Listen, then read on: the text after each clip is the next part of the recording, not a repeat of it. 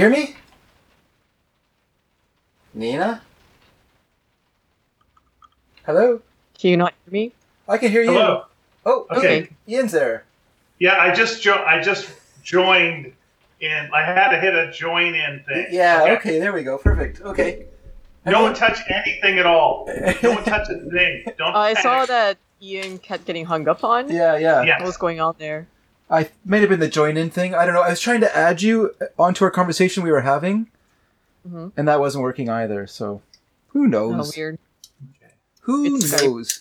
No one pet a cat. No one do anything. What? Just Oh my god. make sure this is recording, and everything will be fine. You know, it's it's a lot easier to do this through Discord. That's a superior hanging out an audio program. Yeah. Well, do you want me to try to put to download Discord and give you guys a call back?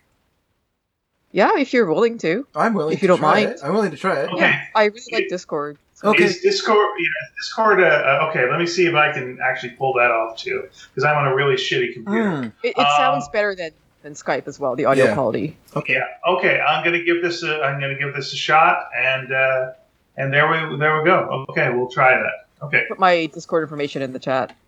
okay. Or Okay. the DM. Okay, All right. see ya. Bye.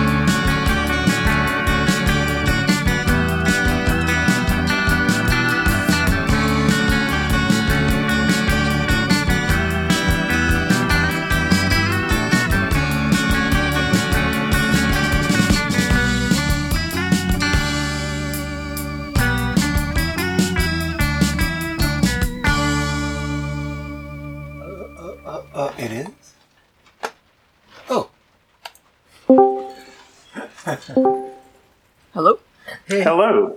Hi. All right. Does this sound better? I have no idea. it all sounds the same to me.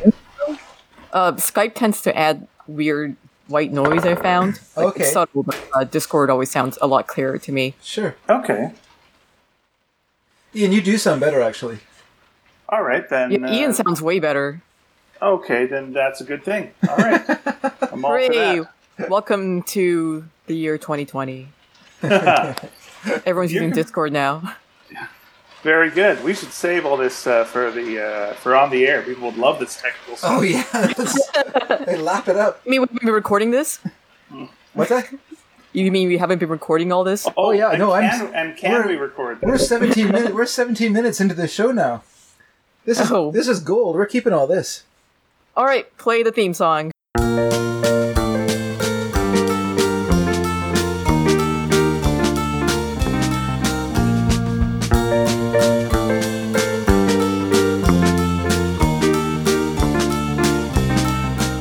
Hi, everybody, and welcome to Sneaky Dragon. I'm Ian Boothby, And I'm David Dedrick.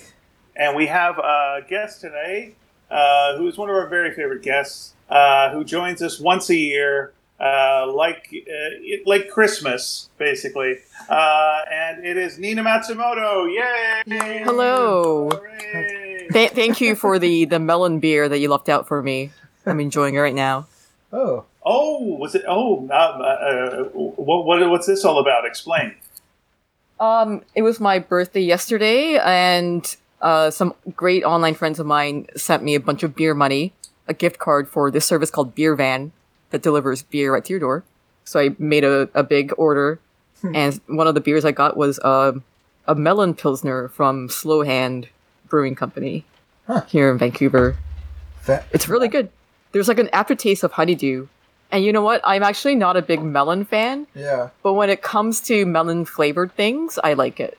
Okay. I'm not sure why. Same with cucumber. I'm, I'm not a big fan of cucumber, but if it's like a cucumber uh, pop, for example, I love that stuff. Uh, Yeah, the Uh, aftertaste of honeydew does not sound like it's not like it's bad, but it's not something that you would chase. Well, it know, seems like- like the most preferable aftertaste. Like, could you imagine if it was the as- aftertaste of cantaloupe? Ugh. Uh, no, uh, that wouldn't work. Honeydew uh, would work better with beer. Although watermelon beer is the best out of all the melon beers. I Yeah, I would think so. Yeah. So I, I Uh, actually, I actually don't consider watermelon like a melon, so because I don't really like melon at all. Like I don't like honeydew or cantaloupe, but I love watermelon. So I just like, I just have, I've moved it out of privately moved it out of the melon family. No, you come on. You got to open your mind, David. I Just like, because you like watermelon doesn't mean like, oh, that's not a true melon. No, it means there is a melon that you like. no, no, Yeah. no. It's- Free your I mind, and the I melon can't- will follow. I cannot, I cannot uh, deal with that. It's too, it's too hard for me. Well, do you like cucumbers? I love cucumbers. Yeah, that's part of the melon family. It is a type of melon. Is it really? Yeah, it is. Oh, I guess I'm on, I'm on the side of melons then. Hmm, interesting. There we It's, go. it's from the uh, I don't know how to pronounce this properly. It's like the cucurbit family or cucurbit family. Sure, they're all cucks. It sounds wrong either way. Yeah, it's it's the the cuck vegetable or no, it's a fruit I guess. Because there's seeds in it. I'm looking it up, and it says, yeah, the cute. Uh, well, I can't even do it while reading it. Cucurbit, cucurbit. Cucurbit. John Kermit. Cougar Melon Camp. I don't know Oh. what it is. John Cucurbit melon can. That's right. And apparently he's a cuck as well, from what I've heard. Oh dear. Oh, is he? Yeah, yeah. Uh, but uh, he'll change his name if you just look at him sideways. Like all of a sudden, now he's John Cougar. Now he's John Mellencamp. Come on. I also, think he said, I think the Johnny the- Cougar thing was like his manage, manager insisted on that. yeah. He was like, "You'll never be famous as like with Mellencamp as your last name." so then he's like, "Okay, well, Johnny John Cougar then." And so then, but when he became popular, and he's like, "I don't want to be John Cougar. This is ridiculous." So then he changed it to Mellencamp. But He's it depends got- on the kind of melon, though. Like if he was like John Honeydew, that sounds really smooth Mhm. and, and pleasant sounding Well, and kind of I- I- suave. weirdly enough, so- his oops, sorry. I was just going to say, and he's got the most disturbing food related uh, lyric in all of music, which is uh, sucking on a chili dog behind the tasty freeze. Which is like, that's Uh, not yeah. how you eat a chili dog at all. No, he's just sucking all the flavor out of it. Like, has he lost all Well, his teeth? I don't think he literally means he's- off? I don't think it literally means he's sucking on. it. I think it's just like supposed to evoke like the idea of like how you eat a hot dog. It's kind of like Not at your- all. Not at all how you eat a hot dog. You do Well, not I know that any you don't literally suck it, but when you are eating it, it looks like you're sucking. Like that's Ugh. that's that's the thing that people like women. I think it used to, used to be a thing where women said, you know, I can't, I'll never eat a hot dog in public. Okay, well, David, I've seen you put down some hot dogs, and I don't think you look like you're sucking on them. Yeah, we've seen No, you but- take three at a time. yeah, but I mean, that's you know, you're just referring to Mr. Uh, old garbage can mouth here, so you know, it's totally Look, different. we're, I you- literally you ate throw them it in in one gulp. You ate them in such a way that they, they no longer serve meat hot dogs there anymore. That's just went, true. we're closing it down. We can't let him come more. back. That's right. Well, at least I never have to live up to that that reputation. Like people can't. I can never. I'll never have to go back there again and like feel obliged to order three hot dogs just, just to keep up my my reputation as a, a true trencherman, a real gourmand of hot dogs. No, we'll go. We'll go eat at Pink's or something sometime in the in the far future. We'll we'll get some hot dogs there, or whatever that place is that uh, yells at people when they order hot dogs. We'll we'll get some good. We'll get some good hot dogs. We'll go to New York, you know, and we'll uh, we'll get some street Sure. street dogs. That sounds fun. Yeah, we'll make it to New York one day. Yeah, sure we will. we, let me tell you, Nina, what I didn't get you yesterday. Um, What? 'cause- oh, well, I'll tell you, and then you'll be like, "Oh, you jerk." Um, uh, Pia, uh, and my wife Pia, and uh, my sister-in-law Vicky, and I went to IKEA to get try and get a bench that was supposed to be for sale there, but they were sold out, and we are like, "Oh, benches!" And I actually got a hot dog, co- coincidentally. Um, were you sucking on them? Did you, did you I- suck on it? well, you know, I'm practicing to be one of those guys that like just eats the hot dogs real fast. So I always have a glass of water. I dip it in. I just shove it down my gullet. So I guess technically, yes. I think I think I Uh, could eat. I think I could eat six of those IKEA hot dogs. Oh, they're like nothing. You can Yeah. mash them into like nothing. Oh yeah. Well, yeah. the If you buns are so soft. if you Allen key them together with the little pegs, you make one large dog. Uh, but on the way out, uh, we were. It was really super crazy raining, and as on the way Mhm. out, we passed a sign and it said Popeyes, and we're like, "What the hell? What's this? What's this about?" And I thought, "Oh, you know, it'd be nice. We could like pick up some Popeyes for Nina. It's her birthday." Uh, and by the time I described this whole thing, we'd driven too far and we weren't going to do that. but I thought, like, oh, what a nice surprise that would be for her. If, like, I dropped off some of that at your place. And We're like, what a perfect birthday treat. You could even put it in the fridge if you'd eaten already. It would have been great. Uh, but I didn't do it anyway. So anyway, we thought about it for a short period. of time. Oh, well, Well, that's that's the driving down the second that's the second best gift of all. well it's the thought that counts. Exactly. first of all, you jerk. Second of all, that's fine. I, I'm happy to hear that you were thinking of me, even if you didn't actually go through with the plan to make me happy.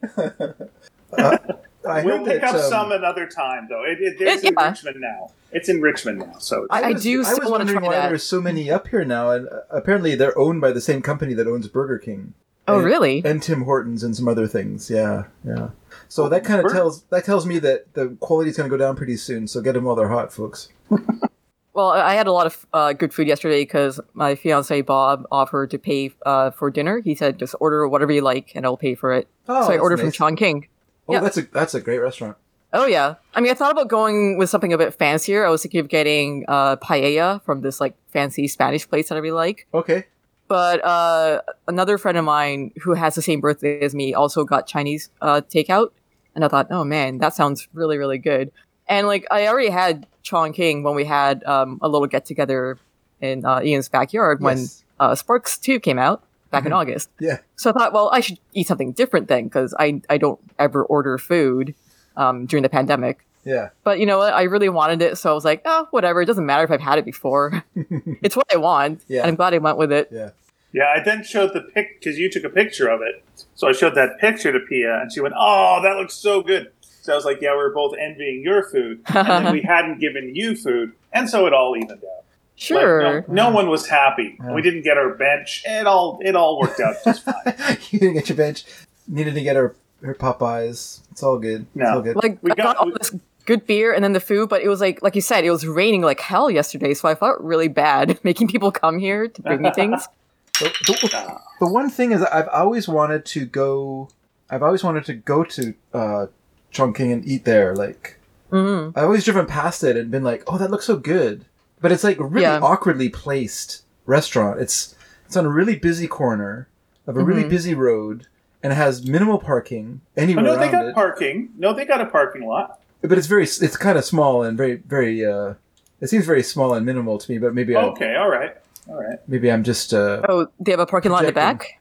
Yeah. and, there's a, and, and kind of across the alley, they have a parking lot too. Yeah. Oh, that's all. okay. I didn't, didn't know that one. Okay. Well, cool.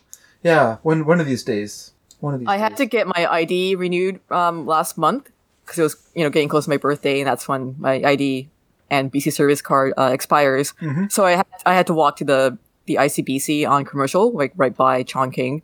And I really want to go in there, get something. Yeah, yeah. I can't. So sad that we can't be spontaneous right now. I It's know. exactly yeah. It's exactly like you think it would be, Dave. It's the round tables. Yeah, It's exactly what you think. it Hmm. would yeah. be. I just Yeah. like that looking from outside. Every just everything about it. Just yeah. We have a little um. We have a little Chinese restaurant here in in uh, Aldergrove. It's been here forever, and when when you walk past it, it's like the warmest looking place inside because it's it's so old. It's all wood paneled as if it was from the seventies, and it is.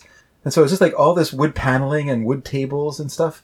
And then you know it's got sort of I'm sure like phony Chinese accoutrement, you know, sort of American Chinese restaurant uh, decorations and stuff, but it just looks so homey, you know, like it's really nice. Right? And it's actually what's strange is we never go there, and I have no idea why. Uh, one of these days, one of these days, I'm gonna I'm gonna press for that. That reminds me of how um, when they look for a place to film like a, a Chinese restaurant scene in TV or film, Mhm. they have a hard time because in TV and film, they always like try to choose places with like red walls and like lanterns hanging everywhere and all sorts of decorations. Yeah. But in real life, Chinese restaurants are not like that at all. No, no, no. no I, I mean, they ref- make it look quote unquote look Chinese as Chinese as possible. So they try to go for all these like Mm-hmm. obvious markers, even though it's not realistic. Yeah, I mean they're they're decorated in the style of the era they were, you know, unless they unless they up update. But most of them are like this one looks like they opened in the seventies and just never never updated the the the uh, yeah, the decor, and that's fine. It's it's kind White of, sort of walls. charming. Uh, actually, it's they're, they're, what's funny is it's like it's like paneled like a rec room. Like it has all it's all like uh, Oh, wooden- okay. like wooden paneling in it. So it's really and it's kind of like a light wood uh, wood as well. It's really kind of appealing actually. It's almost like you're like sitting inside a, a piece of IKEA furniture. They they usually have like really old pictures hanging, like framed pictures that are Mm. like faded from the sun. yes. Also look like from the seventies. yes, and the glass on the table and glass on the you know glass tabletop. Yeah, the, the the Hollywood idea of what a Chinese restaurant looks like is always super phony. Yeah, it's the one from a Christmas story that I think that they really want. They want I that one. I don't know what that is. But I guess that Yeah. but even even that one doesn't It doesn't have It's like exactly the what stereo- you think it is. But it doesn't have like the stereotypical look to it. I mean, it's basically it looks like they filmed it in in a I don't know, it's like just like, like a back room of a, of a place. Like it's not fancy because those places weren't often fancy. They were you know opened by people who were you know kind of immigrants who didn't have a lot of money who were like making a making a go of it. You know, so like it. Like Okay, It, I'm I'm seeing a picture of it now. A Christmas Story Live changed that racist Chinese restaurant scene. Okay, I've Oh, never, did they? like I said, I've never seen this film. So, is it was it a racist scene? Well, they were la- okay. For what year was it racist? Um, could have been more racist. It, the idea was, you know, that they're laughing that. Okay, two things that were. You know, one is uh, the they're shocked that the uh, the bird has the head on it, Yeah. and so the guy just comes out and chops the head off, and the mom screams, and they all have a good laugh at that. Yeah. And then the um, the the waiters all sing a Christmas song, but in thick Chinese accents. So if that's what you know, it's like you know, they're that- having they're having so- trouble pronouncing their their L's, which yeah, as you Yeah. do, Uh. yeah, it's that. It's not uh, okay. It's not Mickey Rooney, but it's not Yeah. good. I mean, at the very least, It's- they are actually Chinese people who are who, actors who are, you know, getting to do this. So it's not. Yeah, it's not Marlon Brando. it's Uh, not. It's not some I, white I'm, guy. I'm looking at this picture now. This comparison of the original scene and then the I guess Christmas Story Live, like a new version of it Oh, okay, okay. Mm-hmm. that made it better. Well, I don't know if it's better, but well, I'd have to. I'd have to see. Well, the if it's Christmas Story Live, the new version, like the dec- the decor looks more like the Hollywood idea of what a Chinese restaurant looks like. Honestly. But if you look the at the, red but if you red look at the walls old, and yeah, carpet. yeah. But if you look at the old one, right, it, it just looks like a place, like like a diner. and Yeah, do they yeah. chop a, a new duck's head off every night, or do they just have a prop that has a fake head? Just- that yeah, have a rubber chicken. knock it off. Yeah, and they just take take that thing off. Yeah, it's uh there you are. I, I, I, should, remember I should like, watch that this year. Christmas Story. You, should. get- yeah, you should. Here's By the thing, like, and, it- and By again, the same it's director my- of Black Christmas and Porky's. I don't know either of those. Well, Black Yeah, Christmas that's- is a great that's- movie. Yeah, that's a hell of a trilogy. Yeah, um, he did a really. this is the one with the lamp, right? The the sexy lamp. yes, uh, that's a yes, Christmas story. Yes, Yes. uh, Black Christmas is a horror movie. Uh, you know, that's uh, you know, there's something in the attic. What is it? Uh, Uh, Margot Kidder's in that one. It was the Uh, it was yeah. the beginning of that. It was the kind of it was the pioneer of that of that. Uh, Is there a sexy lamp in the attic? There is not a no, but there is something in the attic, and I won't, we won't give it away because you should. Ooh, Watch that scary movie. lamp. It's a It's- scary, scary lamp. Scary lamp, and then and then Porky's has a shower scene, and no one remembers anything else. The end. Like it's ninety minute movie. People remember three minutes of it. And Is there a lamp showering? I don't remember. Yes, it is. There's It's a shower which scene is in very there? dangerous because it's plugged in. So that's Oh, very, dear. very dangerous. Yeah, and uh, it made more money than any other Canadian movie, and uh, basically started all those types of uh, of films. But uh, I was going to do a confession of my own about the uh, the bird with a, a head on it. Um, when we went to Sun Sui Wah, which is one of the best uh, Chinese restaurants in the city here. Uh, oh, I've they- been there. yeah, they they have you know, and uh, one of their big pictures in the menu uh, is uh, you know it's a chicken and it's got the head on it. and It's totally fried and it's there and it you know it looks again it's just a cultural thing and that's the thing and we don't like our food to look like food. So there you are. So I was like, oh boy. Uh, I mean, that's the one thing I couldn't really look at was just the thing because it looks like it's screaming. So I'd like, you know, the menu had that on the cover. So I like to turn the menu over and we had the menu on the table. But I didn't want to look at it. And I was like, ah, I was just really disturbed by that image. And we had a lovely meal. And at the end of the day, we got our uh, leftovers and they put them in a bag and it has that chicken on the bag. The exact image was on the bag. I was like, oh. yeah, I know exactly what you're talking about too. I've Yeah. seen that photo so many times. Yeah, and they also did the thing where they take the uh, giant crab and they walk it around the restaurant, and you're all supposed to pet it. And I'm like, What? again, I get that. Yeah, it's for it's for luck because they're going to eat the the giant crab, and so they take it around the restaurant, and basically every table uh, you're supposed to like pet the crab for luck. At least it gets um, one last moment in the spotlight before it's eaten. One confusing fucking walk around the restaurant. Well, it's gasping for breath. Yeah, Uh, they can live above No, uh, water. Oh, they can. Okay. yeah, Yeah, they can't actually stay underwater for uh, for you know t- too too long, too long. Um, Yeah, they'll so drown, actually- right? Yeah, that's happened to people who have like. Uh, there's I know some people who went, "Hey, no, I'm buying crabs, and I'm gonna like, you know what? I'm gonna make them a pet." And so they put them in a tank, and they were like, this crab was just like all real frantic. I was like, "Oh, he's really freaking out. He must have had a hard life." I was like, "No, he's trying to get up to breathe." And, uh, yeah, he seems to be fighting with the other crabs. No, he's climbing on top of them to get up to breathe. Uh, and then, yeah, of course, these guys drown their crabs. Oh, like, boy. what? Hey. That, that reminds me of how whales uh, can't breathe underwater, which seems like a mistake to me. Yeah, Imagine work, you God. live underwater, yeah, and yet you still have to go up for, for air. What a life. Wouldn't that suck? Well, not necessarily. What if you had to dunk, gives them some dunk your head underwater to breathe? Imagine that. Well, I mean, you do have to go and drink water to live. Yeah, If you don't That's drink different, water. though. that's right. That's what Fisher's that's saying not right now. breathing. Could you imagine? you breathe air, but you have to I'm drink not water. To breathing it live. in unless I'm drinking water wrong. I can't believe it. They they need water to live, but they don't live in water, and they breathe air. That's so ridiculous. poor those poor humans. Well, we all gotta consume something, but when it comes to breathing, that's a whole other deal. Yeah. Would you say that's God's greatest mistake? the whale? No, I think whales are beautiful. Okay, I don't know. I'm gonna have to love whales. investigate this this question I love, those, I, love, I love those shots they have where they, the, the, you know, they'll have the camera up high and the person's like in a boat and there's like a this ginormous whale in in the water beneath them and they don't even know it. Oh, that's great. And they always say that it's a beautiful experience, and I'm like, no, that's a horrible experience. that there's a giant in the water below you that could just like kill you with a flick of its tail without even knowing. Well- it's like, no, it's it's beautiful. And then they talk to people like, oh, I wish that happened to me. Well, I don't want to be around when that happens to you. I I hope you survive. when they it. die, they can explode. I've been around whales. Uh, yeah, they can. Wait, wait, wait, sorry. When they die, they can yeah, explode. from their When- gases. Yeah, oh, okay. Yeah. Or if they blow them up on the beach after they die, that also is they bad. also will explode. Yeah. yeah, it's also bad.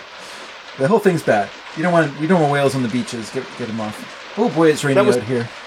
Yeah, I don't want to. Uh, I want to hear about your rain in a second, but that was a that was an odd thing they did in the in the Simpsons. And again, I don't want to step on anyone else's podcast toes, but like that they recreated the blowing up of that whale, but basically exactly like it happened. Like that was there was no like twist of like uh, you know, and then the Simpsons did in, in a more bizarre way or something happened. It was like nope, just dummies Which- blowing up a whale. Which episode was that again? This is one where there was a dead whale on the beach and they had to get rid of it, so they uh, blew it up. And it was like hot whale fat, flaming whale fat was like landing all around. But that really happened. hmm Do you know what season? What season? Oh, Yeah. I don't know. I'd have Because to- I've actually been going through all the Simpsons uh, episodes that I have not seen. So I Mm-hmm. started from uh, season 12, and I'm, I'm on season 15 now. And you know what? It's it's been a, a pretty fun journey. Like it's it's kind of cool knowing that like, there's so many seasons of the show that I love that I haven't seen yet. It and is I'm- season 21, episode 20. Okay, it's gonna take me a while to get there, I guess. I believe. I, haven't seen believe that so. one. Yeah, I think so. And you know what? was- Um, season 11 is not great, but season 12 is better than 11, which Bob said at first. Um, and I thought he was crazy until I watched it. I'm like, ah, he's right. Things get weird around season 11. I think that's when the writers thought they were going to, like, be canceled anytime. And then it didn't happen. So, like, they were doing all these, like, crazy things. They were like, oh, who cares? We're, we're going to be off the air soon. And then they probably got renewed for more seasons. And they're like, oh, shoot, we better write some real stories with real endings and then it just- started to pick up a bit. yeah, it's like uh, it would be interesting if, like, when they do wrap it up, to see what that final season is like. It's like, what have you been waiting to do this for? let's just Yeah. let's just full on go. Let's see where you're. what have they not done? Yeah, um, yeah. You can't marry Ned off anymore. Uh, I mean, you could, yeah, but nothing's stopping them. I would I would like it if Maud had faked her death and came and comes back. How could they manage that? Why not? What? Uh, here's what know. you do. She fell. Uh, okay, she so she fell backwards off of the stand Uh after being hit with a t-shirt gun, and then you look over the edge, and then Maud's like dead on the ground. Okay, Mhm. that's easy to fake.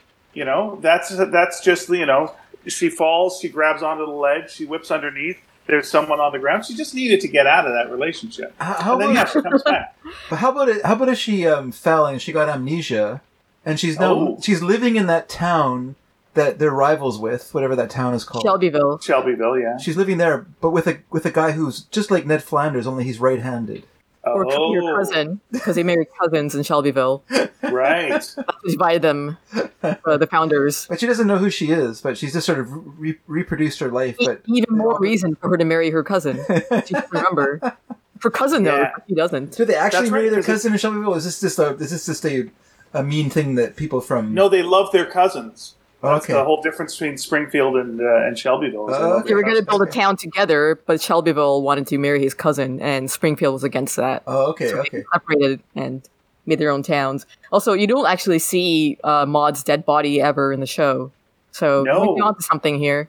Yeah, I mean, Krusty I- faked his death. I'd like to see a Vertigo like story with Maud. I've not seen Vertigo.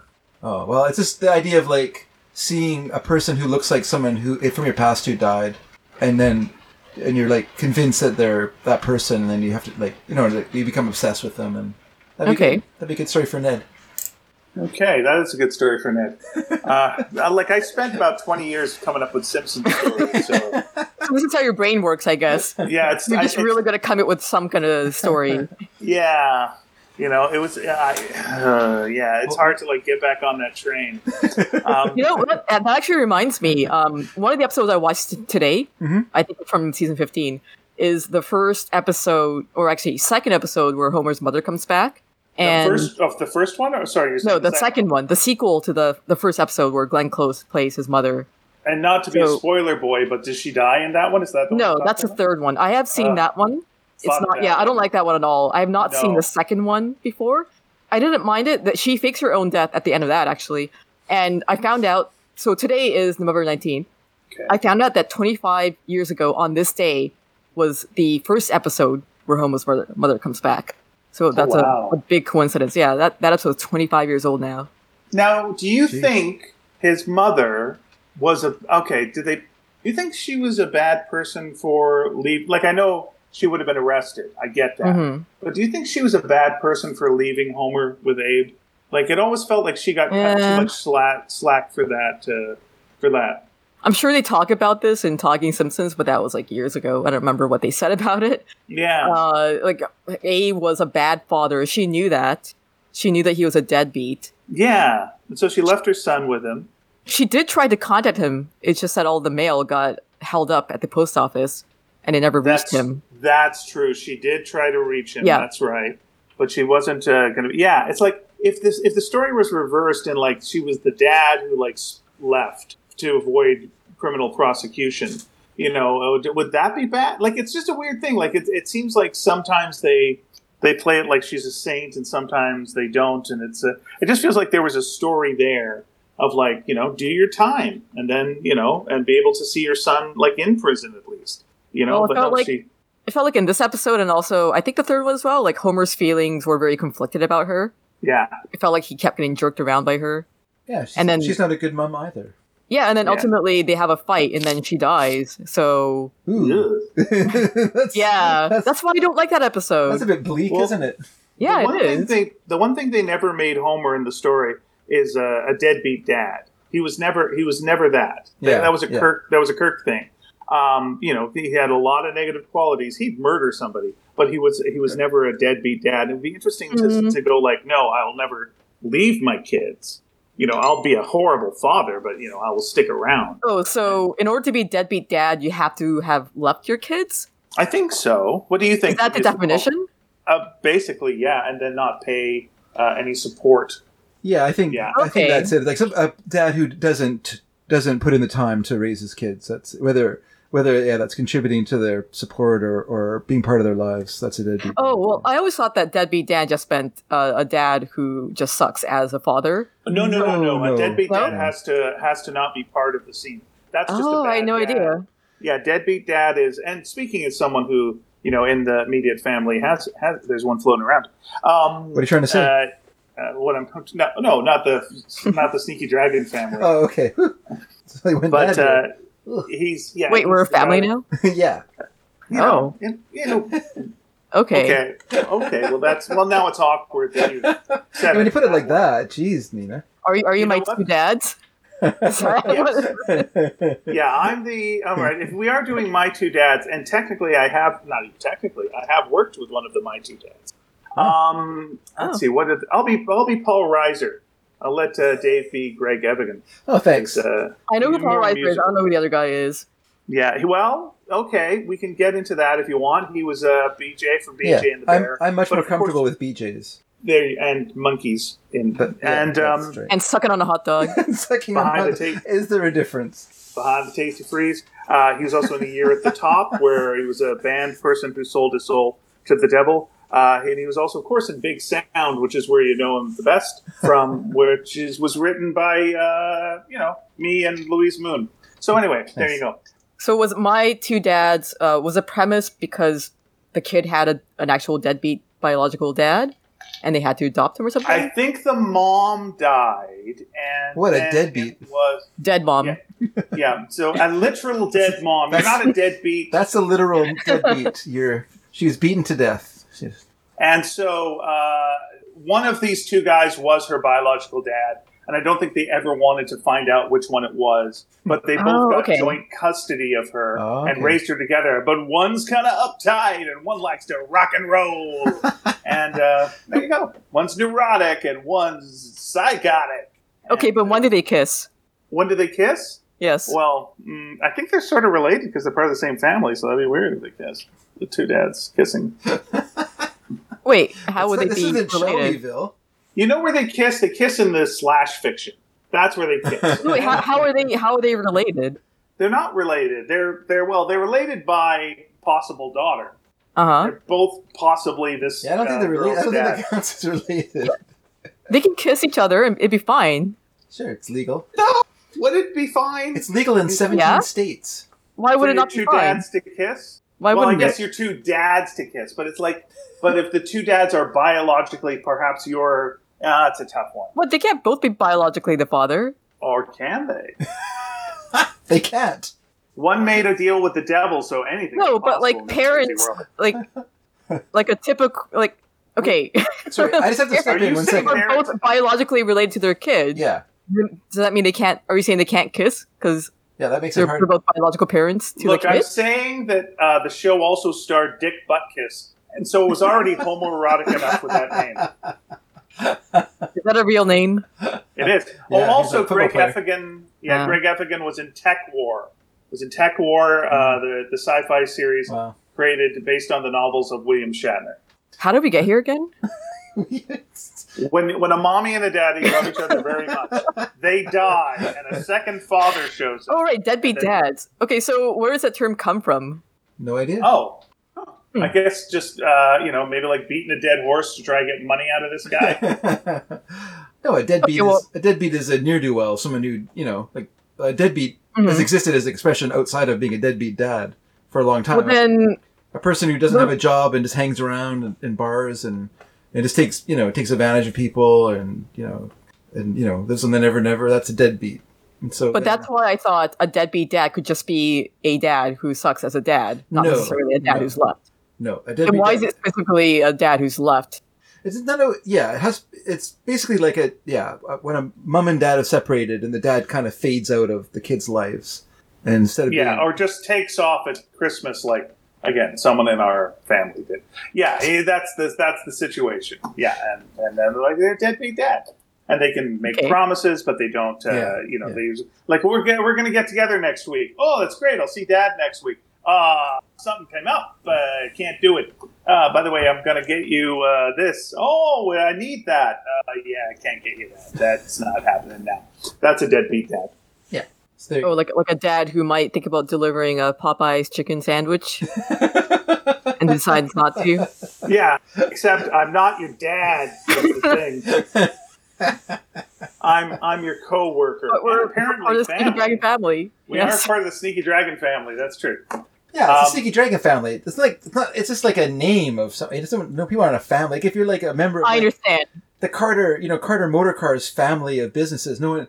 No one says like, well, which one's the dad and which one's the brother. Like that's not what they mean, right? It's just like No, no, here, No. here's the thing. We're not family, we're fam. we're fam. We're like a close That's right. affiliation of people, right? Right on. Yeah, right on.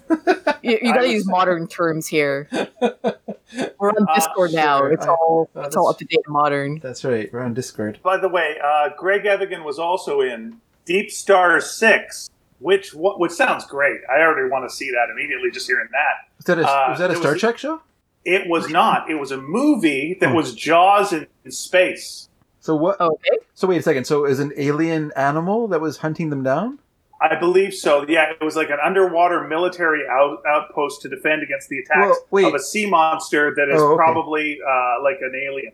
Oh, kind of like Below. Yeah. Is that what it's called? No, wait. It's called Underwater. What was that movie with Kristen Stewart that I saw? The Now tell me- deep.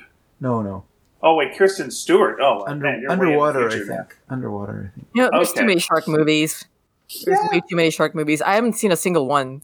You've, This isn't a shark even the movie. This is original this is an Jaws? alien uh, or I have not seen Jaws movie. though. oh, okay, well, I would advise you to at some point see Jaws because it is a very. Uh, I, I did meet the real Jaws in Universal Studios in the 90s. oh, On the- well on then, the what's, Universal wait a second.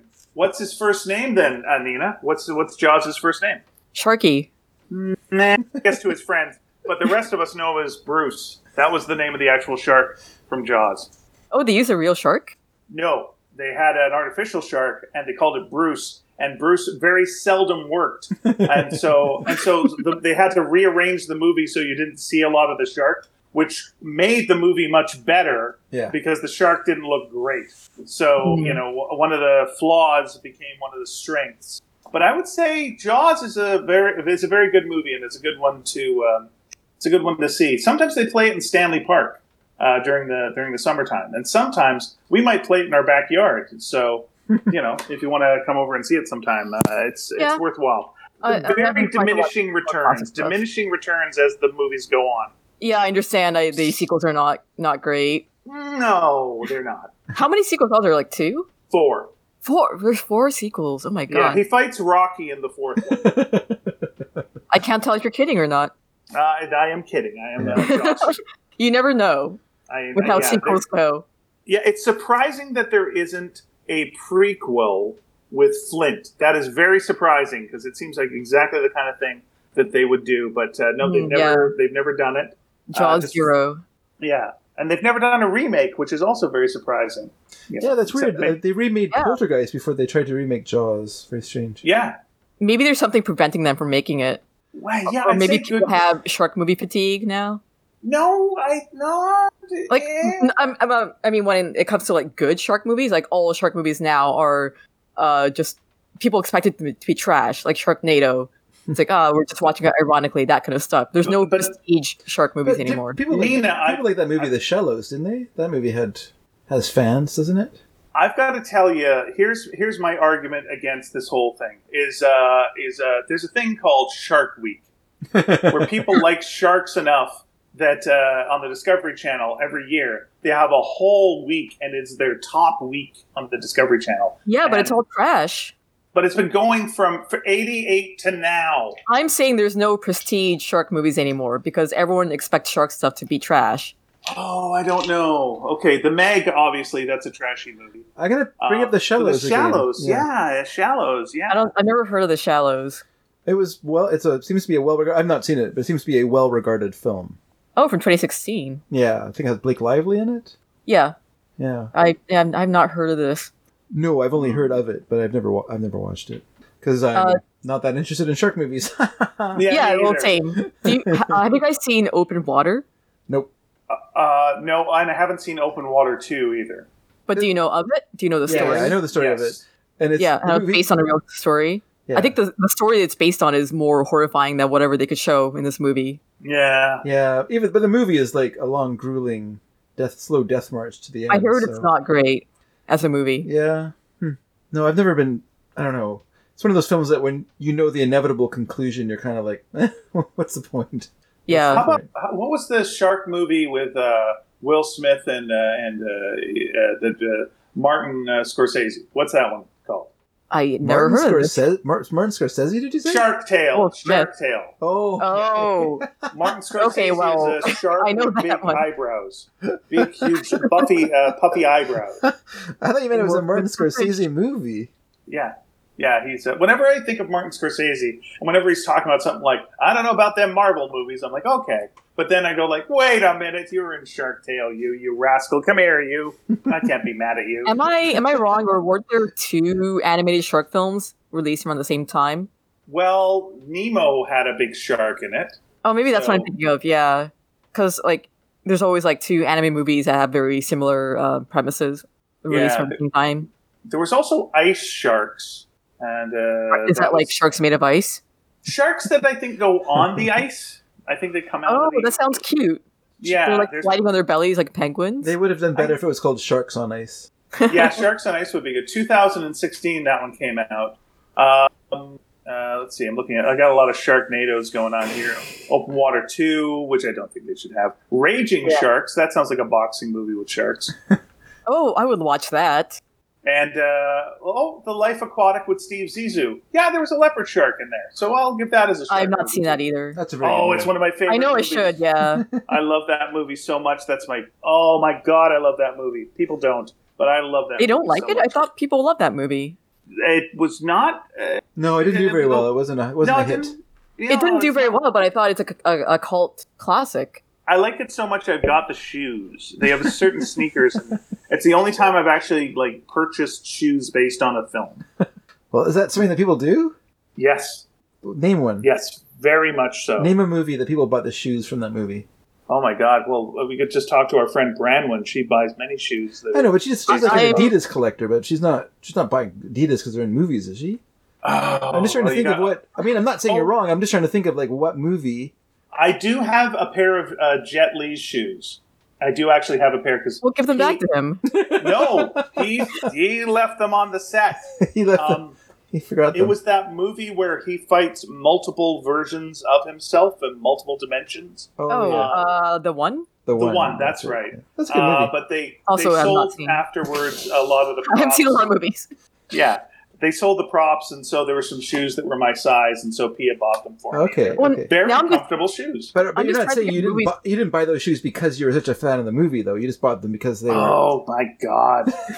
I'm just trying to like. I don't think I'm not saying you're wrong. I'm just like, was there like an ups, upsurge in ruby slippers after the Wizard of Oz came out? Well, look, I- as a as No. a big Oz head, I have to tell you, in the books they're the silver slippers. So I'm I, sorry. I don't care for this whole ruby slippers bullshit. It, it looked better in Technicolor. yeah, I'm sure they did. Yeah, I'm trying to think of movies with notable shoes in them, and Oh, uh, um, Back to the Future. The man with the red shoes. oh yeah, yeah. There aren't too many though. There, oh, there's the computer wore tennis Yeah, shoe. That's right. That's why I wear tennis shoes. Oh, we talked about this before, didn't we? Yeah. I've already forgotten what the movie's about. I'm sorry. It's okay. We don't have to bring it up. We don't have to dredge up that one again. there's uh there's Jojo Rabbit, but that's depressing. That's right. She has nice shoes in that movie. She yeah, does. just take them. What's the big deal? She's not gonna mind. Come on. There's- you know what? Let's- Let's um let's cut out with all these shark movies. Let's do more shoe movies. Yeah, More what movies? sorry? exactly. Shoe movies. Oh, shoe movies. yeah. How- We need more notable shoe movies.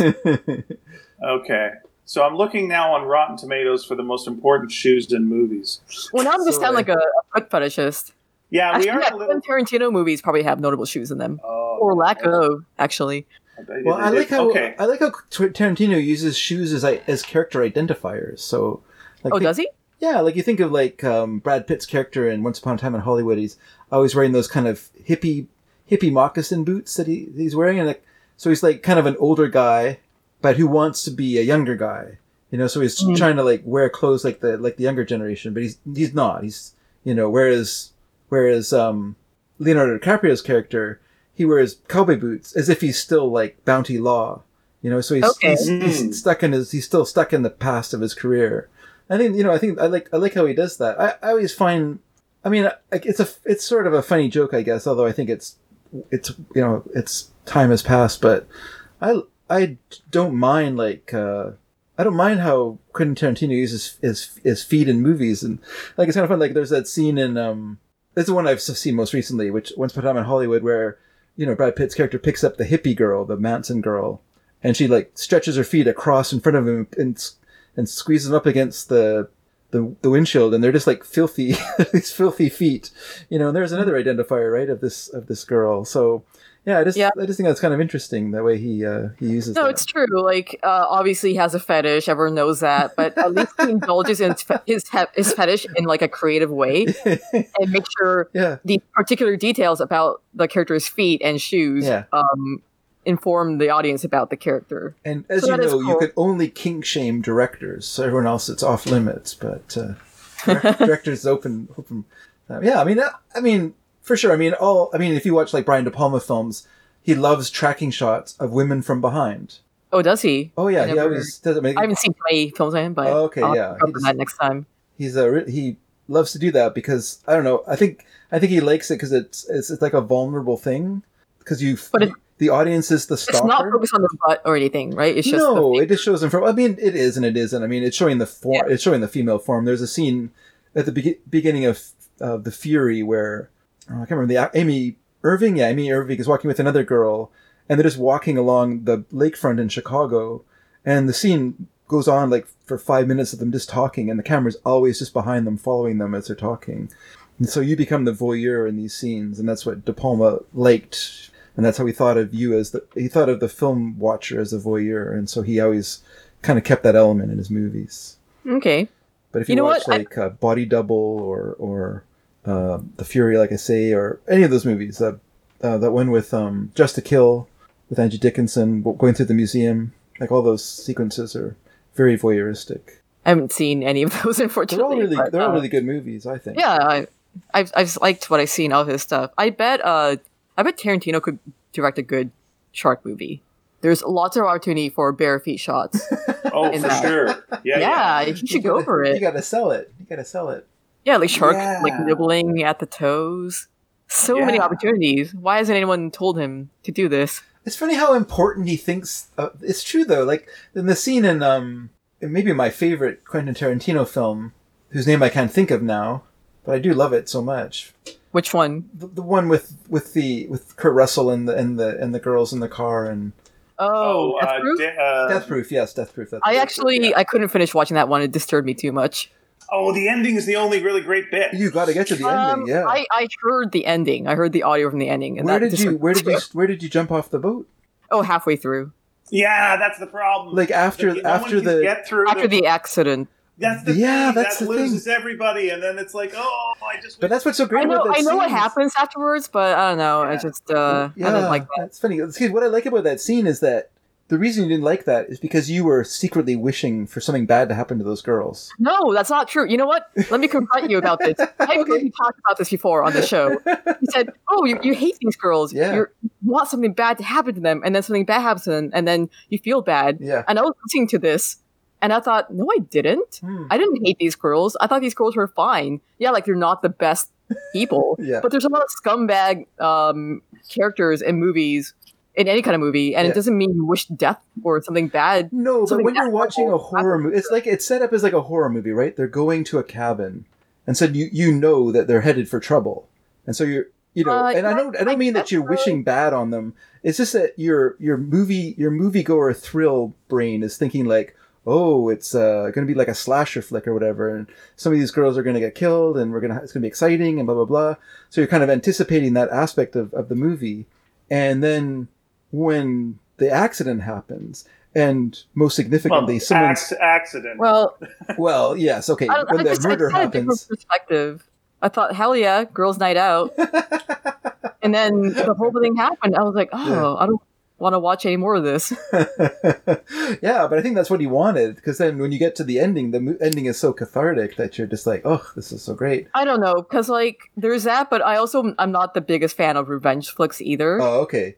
so I mean, like, that's what the movie yeah, is, right? It's like it's like it's like a takeoff of the '70s revenge flick. Like that's what he was going for. with Yeah. the- you know, um, Rodriguez did the the goofy tra- uh, Troma kind of film with his with his story for that uh, Planet of Terror, and then and then Tarantino did like a a set, set it it's it's like a 70s revenge movie directed directed by a French director. That's that's a problem with the, the Tarantino one. It's like it's too good a movie to be the trash that they're they're pretending to be making, right? Rodriguez is is truly trashy and just ridiculous, whereas Tarantino's is actually kind of a good movie. But um, I was just going to say about that scene, the, the thing that I thought was interesting was that the one body part you see like flying from the car is the leg with a foot attached to Yes. it. So I I That- definitely remember that scene.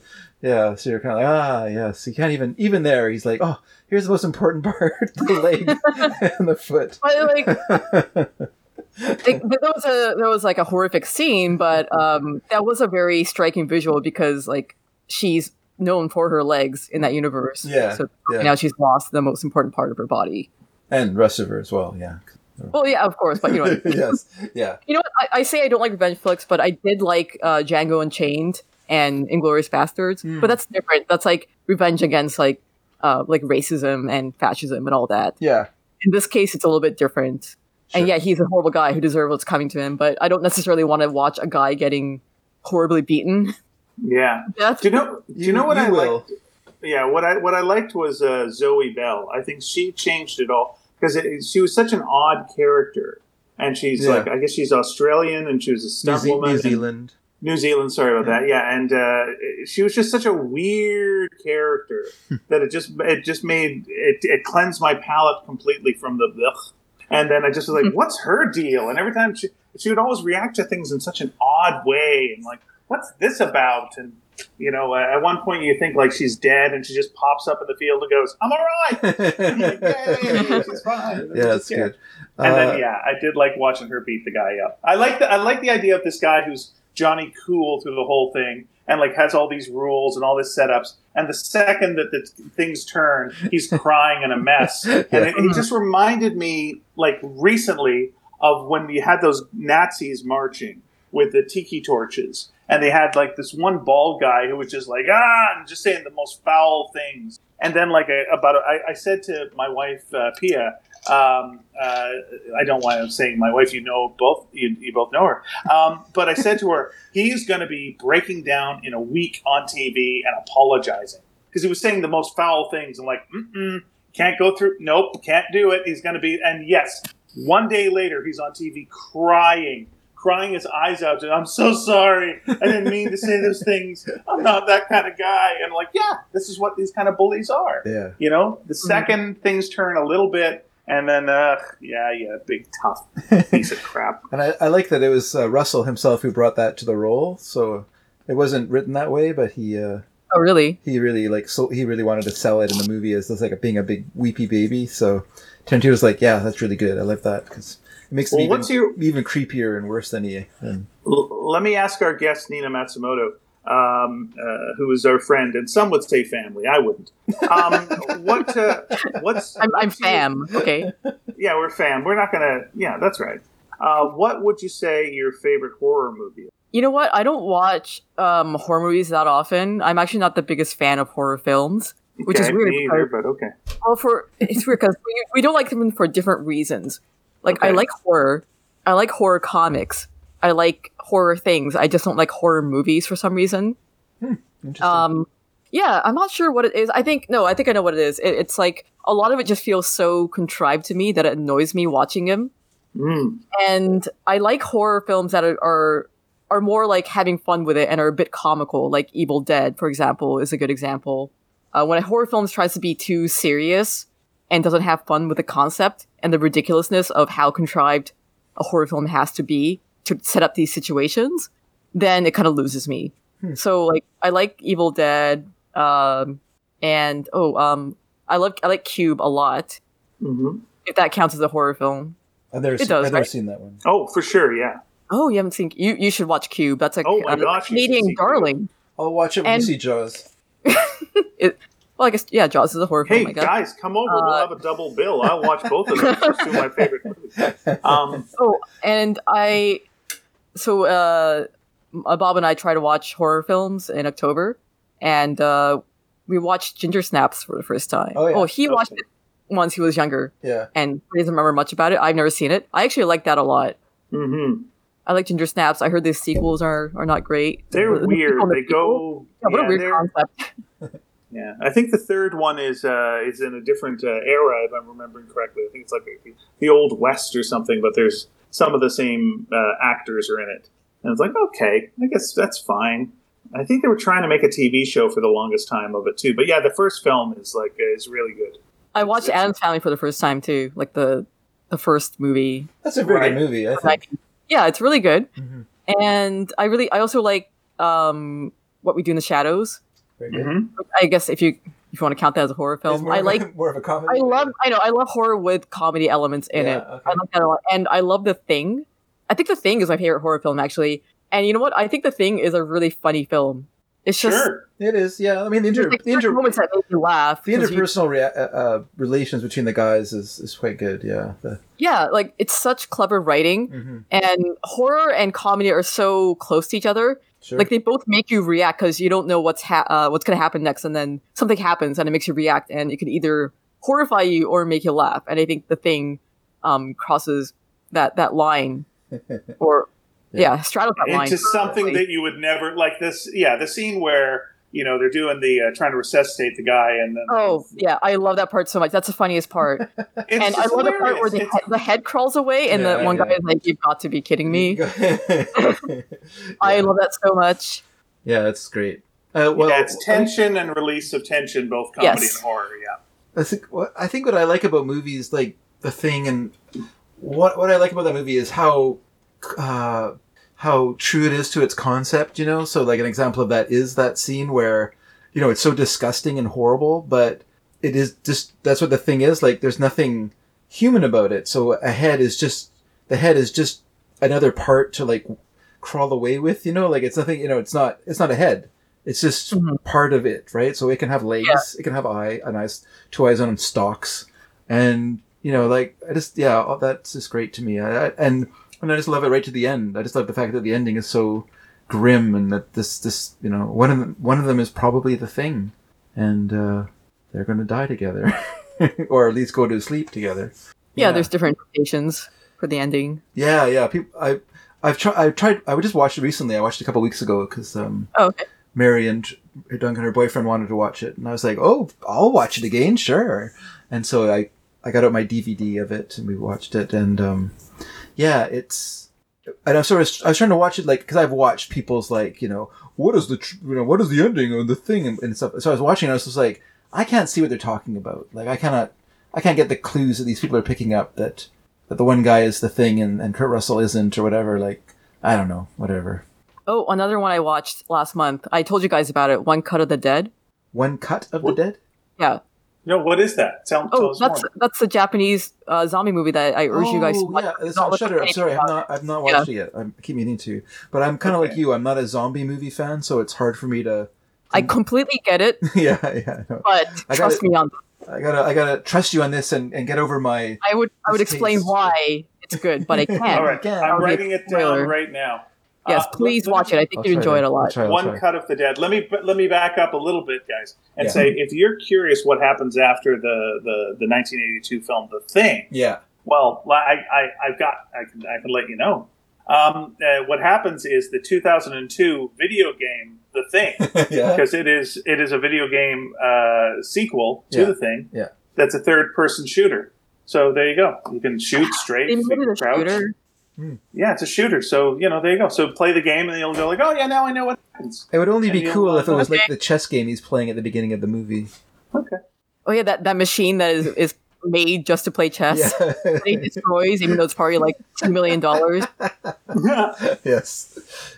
Yes. I, I, I, I, I was always like, oh, that's kind of dumb, but then I think it's probably his anyways. I just posted a GIF from the the thing on my Twitter. There's a meme going Oh. around saying, "What is the single most uh, single greatest mo- moment of non dialogue acting in movie history?" Okay. I just posted uh, a GIF of that dog because that's like the best dog acting I've ever seen in my life. Yeah, you're right, you're right. Oh, I've got a second bit of dog acting for you. Let me see. What was, Okay. what's, the, what's the Kyle MacLachlan movie with the aliens that we bring Oh, up the all hidden, the time? the hidden. The Hidden. I okay. Now, what they did was a great trick.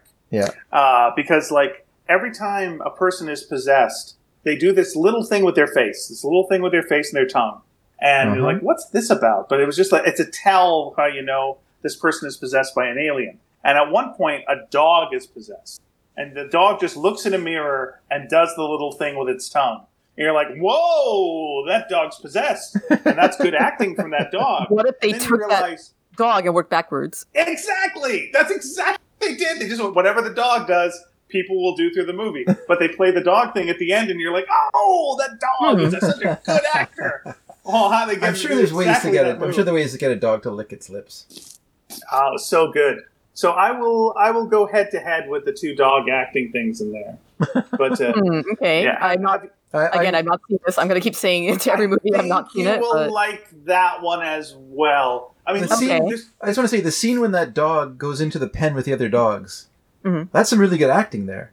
It is. You get like a really good sense of like the, this, like the alienness of the dogs to their dogs and everything. Yeah, it's really, it's really good. Yeah, it's such good acting. That dog is a better actor than I am. The way it pauses and the way it stares, it's so well done. yeah, yeah. It really, it really is good. Yeah, good, good dog handling. Whoever did that.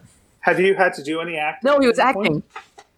oh, yeah, like I did drama in, in high school. I acted in a bunch of plays. I love. I like acting, actually. Oh, cool. Most people don't know that about me. No, I've known you for many years, and that's never gone. I've never, never come up. Well, like once you're you've left high school, there's not many opportunities for you to act unless Are you you join a afraid that we would have cast you in something at some point, and so you don't want to say that because they were No. like, "Hey, Nina, do you want to be in this film?" And you're like, uh, "No, well, I left can't act behind." anything now during the pandemic. Okay, I know. Well, I was there's ways. We can do a Zoom. Okay, you Zoom act, sure. Okay, all right. I didn't know this. This is like uh, Um, essentially- No, I, I like acting actually. Um, so I don't swear, right? The only time I have I've said swear words is when I was forced to in a high school play. Um, there's a Sorry, you, there's a you left the swear out of that quote from the thing earlier. I know I didn't want to say it. I Yeah. don't want to be potty mouth. Uh, yeah, like uh, it's it's very awkward when I had to do karaoke with swear words in it. I just kind of Mm, mumble my. Um, especially do- no rap song. songs, says, says Nina. No, no. Uh, I can't do anything angry. Um, yeah, I had to say you were always such a what was it? You were always such a S word to me. So um, I didn't want to say it, but I had to. So I would say like shit, and then not say the T, and they to me. So I wasn't actually saying it, Huh. right? Uh, Yeah. But then uh, they were told to change the word to the B word because the S word was too harsh. ah. for high school. So then I had to say the B word, which Yeah, I didn't yeah. like. whatever. It, it was a, uh, it wasn't on my own volition. I was trying to be a good sport about it. So th- that's the only time I've said those words. I used to be a no swear kid, and then I did, had to do an audition once in front of my parents. They both brought me to this audition, and it was for a Kurt Vonnegut play uh, based on Slaughterhouse Five.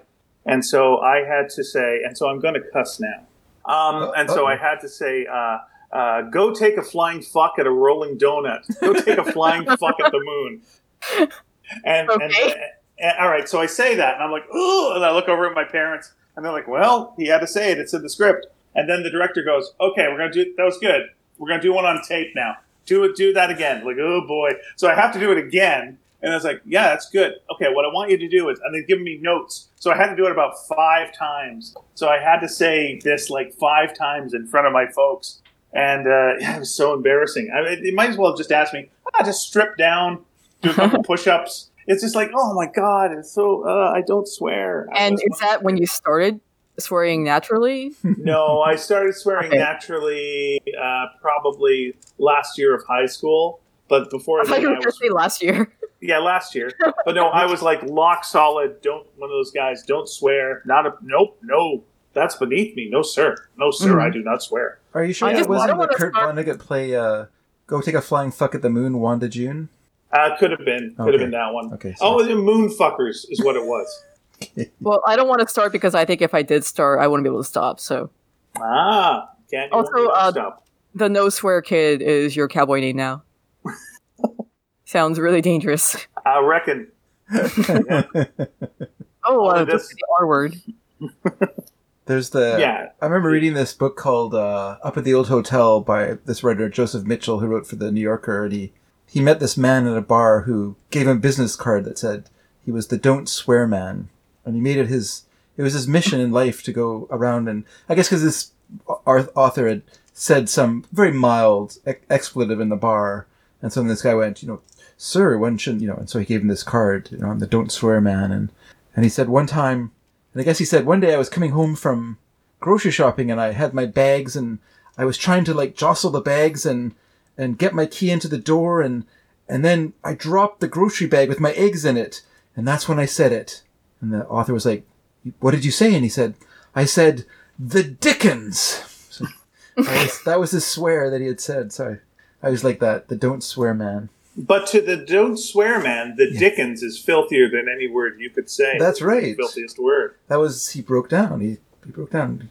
Yeah, it was always. I always liked in uh, in England how they'd be like real loose with the c word, but if you said the word fanny, they would lose their minds. Mm, yeah. And But the just mention word- your fan. The in c a word fanny doesn't like uh, yeah. The c word doesn't have a sexual meaning to them. So Oh, by the way, uh, do you guys consider CRAP to be a swear word? no. Uh, my parents did. I always, I do consider a swear word. Hmm. That's why I don't say it. That's a bunch of What crap. makes us? People What makes a? say- Hey, language. People have told me that it's not a swear word, but I'm like, no, I'm pretty sure it's a swear word. Like, you can't let a kid say that. You wouldn't let a little kid say that, especially in, on like a kids show. Okay, what would you consider? What makes a, a word a swear word to you? I don't know, because that can also be um, a weird thing for me too. Because I don't consider hell to be a swear word, but that, I'm also never been religious. Okay, how about oh god? what the hell? I don't consider that. Oh god, would that? No, I, I'll word? say that. Okay, Anything that's like religiously a swear word. so Jesus Christ, that is what. Ah, Jesus Christ. That's Yeah. I don't. I don't say that very often though. I try not to because I know it does offend some people. So I try to be mindful of that. No one ever says Holy Spirit. No one. Ah, Holy Spirit. Oh, I should start using that. I'm gonna write this down. We're not Catholic. Left right out of the trilogy. Yeah. We're predo- we're not predominantly But, like- Catholic. So I say Holy Mary, Mother of God, pray for us sinners. Ah. like I don't know if you noticed, but I always say dang, D A N G. yeah. Uh, I don't say try the to- other way. I try to ignore it. I try to ignore it when I say it. yeah, that kind of swearing I just cannot get behind. I assume Luckily, we that have that's a a- Really? horrible word. I got it from the far side. Yeah. Oh, okay. Good. All right. I will say um, ding dang. Oh wow. Jeez. Damn. Yeah, I know. We got an explicit rating, but uh, easy. I'll say something like brakes. I'll be like, "What the ding dang is going on in here?" You went through a no swear period, right, Dave? Hmm. As I a kid, remember you in, in school. I remember when I first met you. I think you were a no swear, a no swear. Like you enjoyed listening to things with swears. Yeah, yeah. But I think you were that. no, no, no, no. This is my That's possible. I might have thought it was a bit low in in terms of. Uh, I thought, and yeah, my parents didn't encourage us to swear. We were allowed to swear if we were telling something in context. So, like, Okay. so if I was telling a story and the person swore in the story, and not, not my own story, like if I was repeating something that happened and the one of the people in the story swore as part of the narrative, then I did not get in trouble for swearing. But if I if I just swore openly, then I don't know if I I don't know if I was actually a real no swear guy because I feel like I feel like my brothers and I Yeah. the air went That's what- air would turn if- blue around us. But Okay. Like yeah. if something has a swear word in it and you're trying to say like a quote, yeah, uh, I don't know, I don't do it. Like I might type it out. I don't even like typing out swear words, honestly. I don't like doing it. I'm not a person who swears very much. I don't swear that often, so hmm it's not a common thing. But I do swear, Yeah. and especially if I'm driving. I mean, I don't Um, look down on people who swear. and then uh and if i like if i if i drop something on my foot or something like that you know the you know motherfucker will come out for sure You know what I think? I think you shouldn't swear until after your wedding night. And then after after you've been married, then then it's okay. Then you can I don't know, that doesn't- that seems really open the unfair dam and just let it all out. no that seems unfair to your wife who has been with this person who has not sworn and it's been kind of like i kind of like the fact that this that john this imaginary person doesn't swear that's kind of nice and then after you get married suddenly the floodgates are open and this guy becomes like a Well, sailor The horse is the horse is out of the barn with you and me. I'm just saying Nina's got a shot here. Yeah, I mean, Bob swears and he he mocks me for not swearing. So There you go. Give into that like uh, marital peer pressure. That's what I say. no be, Exactly. be be who you are that's what i say you know, like this is this is an obvious thing, but this is why I I don't uh, believe anyone who says who's like caught saying like a racial slur on on a a stream or whatever, and they say like, oh, like I I never use that word regularly. it just came out. Like I don't know what came over me. I never use that word. I'm like, you liar. yeah, because it I wouldn't. swear, and swear don't naturally like come out of me when I'm caught off guard. You're right. It was in the You're front right. of the cupboard. Yeah, it was in the front of the cupboard. It wasn't Yep. in the back of the cupboard. It was the first thing you grabbed, Mhm. and it was there with the bag of uh, chocolate chip cookies. It was right there in the front. Grab. Exactly. That's what it was. I know. If I'm you're playing a game and I'm getting panic, I go, oh shoot, shoot, shoot, shoot, or dang. I don't suddenly start swearing. I don't swear. yeah, yeah. There's a problem there Yeah. with saying shoot, shoot, because then you might be instructing your other person to shoot. That's not a great thing to Yeah, do. you gotta be careful when you use that expression. But yeah, I would, to be honest with you, I would feel much more awkward or, or ashamed of myself to use like a, a racial epithet than to swear.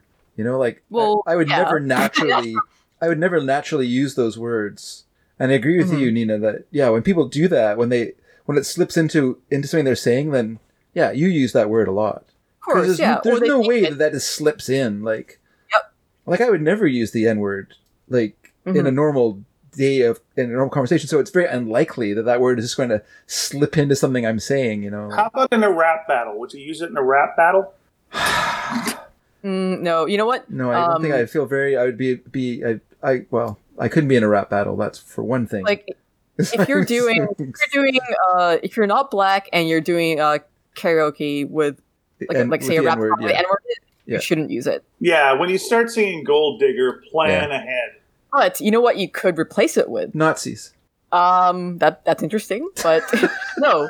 You replace it with the word cowboy. Oh, okay. Sorry. This is much better. I, I don't know why I never used the word Nazi. I don't know why that slipped out like that. Yeah, Oliver's Army by uh, Elvis Costello as well. Be very careful with that one. That'll sneak up on you. Oh, he? Yeah, he has a, a few um, words in that song that aren't nice. Yeah, But I, mean, he's to- he's I- not he's not using them in a way that's defaming someone. He's using it in a way that illustrates how people think of you. People above Yeah. you think of you. But yeah, it's uh, I uh, I used to live with uh, someone who had a pet that was a racial slur. Name the pet wasn't a racial slur. The name of the pet was a racial slur. But it was Oh, like um, it- were you uh, were you removed with Lovecraft? what? Sorry, what's that? H.P. Lovecraft. I was yes. I that's was right. His dog HP. his dog had a had was it named the N word, right? Yes. This Yes, was a awful. variation on that. Uh, that was not uh, much of a variation on that. Was it from a Uh, was it from a children's character? It was not. My It mom was- tried to name was one of our dogs that, and I was like, Oh, okay. uh, uh, uh, uh, No, no. uh. this, of course, was done with like if you would confront the person about it, well, it's so ridiculous that it's clearly ironic. It's clearly that, and it's like, yeah, but is it? But is it? And Is why it- would you want to is it- name your dog like an aggressively ironic name? Like, yuck. This was a guinea pig, but yes. Oh, Yeah. okay, sorry. It doesn't matter. All It's pets are like, dogs Still, to me. it doesn't make it better. Yeah. You know. Than Yeah, was, it's um, like That's With, weird. Uh, the dog I had with my with my uh, ex Kuma, yeah, we almost named her Blondie uh, after the good and the bad, the good, the bad, and the ugly Yeah. character. that's cute. The nickname is Blondie. It's cute, right? Yeah. Until I found out it's the name of Hitler's dog, Oh, well, Hitler loved his or dog. was. Yeah, but I don't want to have a dog named that, uh, with the same name as Yeah, Hitler's know, dog. right. That seems wrong. so. That's was right. Hitler a fan of the comics comic strip? Is that the whole thing? I think he just liked blonde? blondes. I think he just like the dog was. Uh, I mean, it wasn't really named Blondie. It was named Blondie in German. so- yeah. Oh, really? yeah, What was it I do not know. in German? Uh, Das Sorry. Blondie. Das Yeah. Blondie. Oh, it's a neuter. It's a neuter. Das Blondie. It's a neutered, uh, neuter one. Okay, Oh, I love that movie. it's good to know. Yeah, I don't. What's- What's that? Sorry. I, I like how we're all coming out against racial slurs. Good for us. You know, it, it, I know it's a controversial stance to take, but I don't think we should say racial slurs. And of course, the question of the week is going to be, "What's your favorite racial slur?" If you had to pick one, If you had, if you had to, yeah, we're doing. You a, know what? A Mary, a Mary F. Kill. I'm with, sorry, with he- racial slurs. the dog was named Blondie, but it was missing the e. That is. Oops, I guess that is the German version of Blondie. Okay. Well, how about for the question of the week? I've never done this before. I'm excited. Um, is, uh, how do you feel about swearing? That's oh, good. there you go. Okay, that's good. I like it. What's your personal experience with swearing? All right, let me just write this down, as you know, I have to write. this Yeah, down. I used to. I used to be. You know, I wouldn't drink. uh, Of course, didn't smoke. In no way would I ever use drugs, and I wouldn't swear. That was like part of my thing. Was just like this is mm, this is how I. you were straight, Straight edge, edge. only you were a nerd, so you weren't actually straight edge. Yeah, I was a straight edge nerd. Uh, and then, and then I kind yeah, I was a nerd to people who knew I was a nerd, but I could fake not being a nerd well enough in uh, certain outside world environments because you could, you know, back then do that. Uh, but yeah, and then uh, all of a sudden I lightly started to drink and started to do the other things and uh, swearing. I just went through that '90s period of just like, oh yeah, yeah, you gotta swear. To the I point just- where, Oh, go ahead. Sorry. No, go Oh, I was going to say to the point where I named a comic strip of mine something that I still go ugh, and I'm like, I'm like I regret it. So Huh. yeah, Now I'm curious as to what this is. yeah, no, I'm not proud of it, so I'm probably not going to say it. But yeah, fine. it's not Uh, ra- it's not racial. It's just yeah, it's just like oh, who was being? It was like back when uh, like you know one of the best selling comics was Hate. It's like Yeah. we're going to call the book Mhm. Hate, and this is called Dirty Plotte. And this one's called, you know, Cud, but it's like, ugh, Cud. It's like, come up with a shocking esque name, you know, for your thing, and that's how you do it now. It's like, all right, how about this? Ooh, okay. yeah, Mary, so I- Mary Fleener's comic, Slutburger.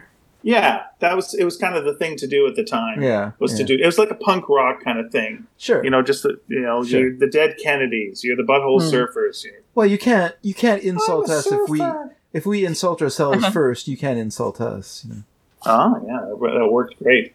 Well, no one ever. I just want to say, no one ever like pressured me to not swear or anything like that. Like I just never liked it Mhm. personally. Sure. And I grew up in a Japanese family, and there's no swear words in Japanese. And I don't think my parents knew what swear words were, like English swear words. How do you And mean there's actually- no, sorry? How do you mean there's no swear words in Japanese? There's no swear words. What I mean, there's, ru- there's rude words. But what if when- you drop when a I'm hammer on your toe? What do you say? Yeah. What do you say? You Yeah, say like ouch?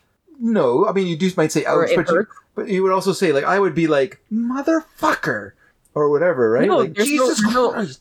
There's no expletive, expletive like that, or something you could um, say like that in Japanese.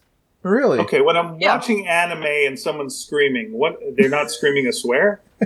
Because they're No. always screaming. I mean, like Aren't they just this generically is, some, this is something. This is something a lot of localizers do. Sometimes they will put in swear words in English uh, for subtitles, just to like punch it up, you know, yeah. No uh, one in to to get Akira the swore. attitude across.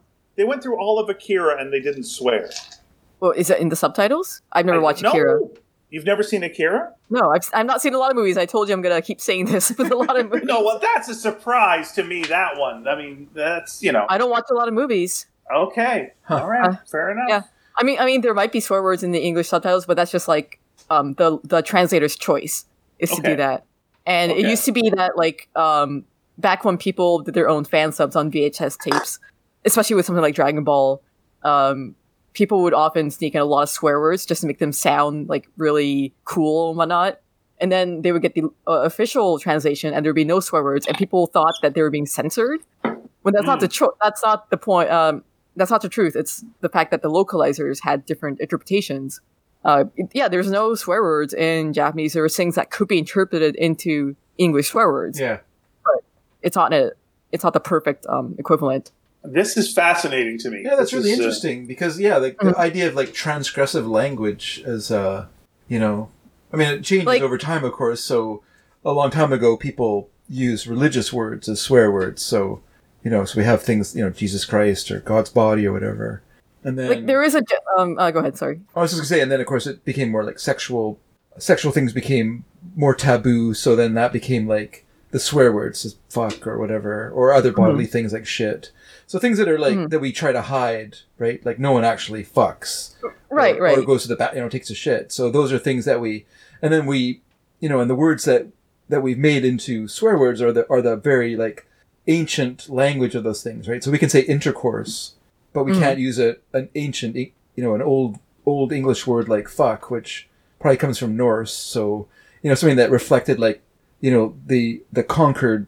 Um, the, the people who you know the conquered people who who had been you know conquered by whoever came into England you know so and they replaced like the language with a new with a new language so the old language fell away and or became like taboo in some ways so Mm.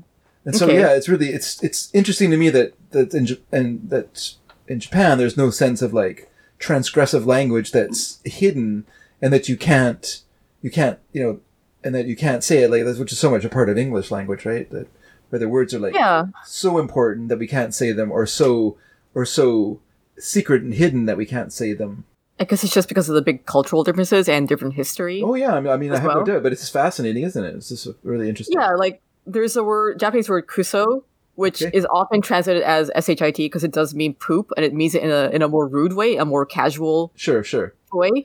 But it's not necessarily a, a swear word in Japanese. Like you see it in used in like children's media all the time. Okay, it's not okay. a censored word, Sure. but it does get translated to the S word a lot. But it could also be crap.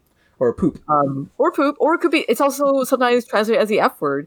Actually, when you watch, uh, if you watch one cut of the one cut of the dead, which you should, there's a lot of swearing in the subtitles. Yeah. That's not because they're swearing; it's because they're trying to convey that rough attitude that the character, um, the Okay. characters are conveying through the way they talk in Japanese. So, so in, ja- in Japanese, there would be like, um, so in Japanese, you have different levels or different. I don't know how to say it. Like you have different.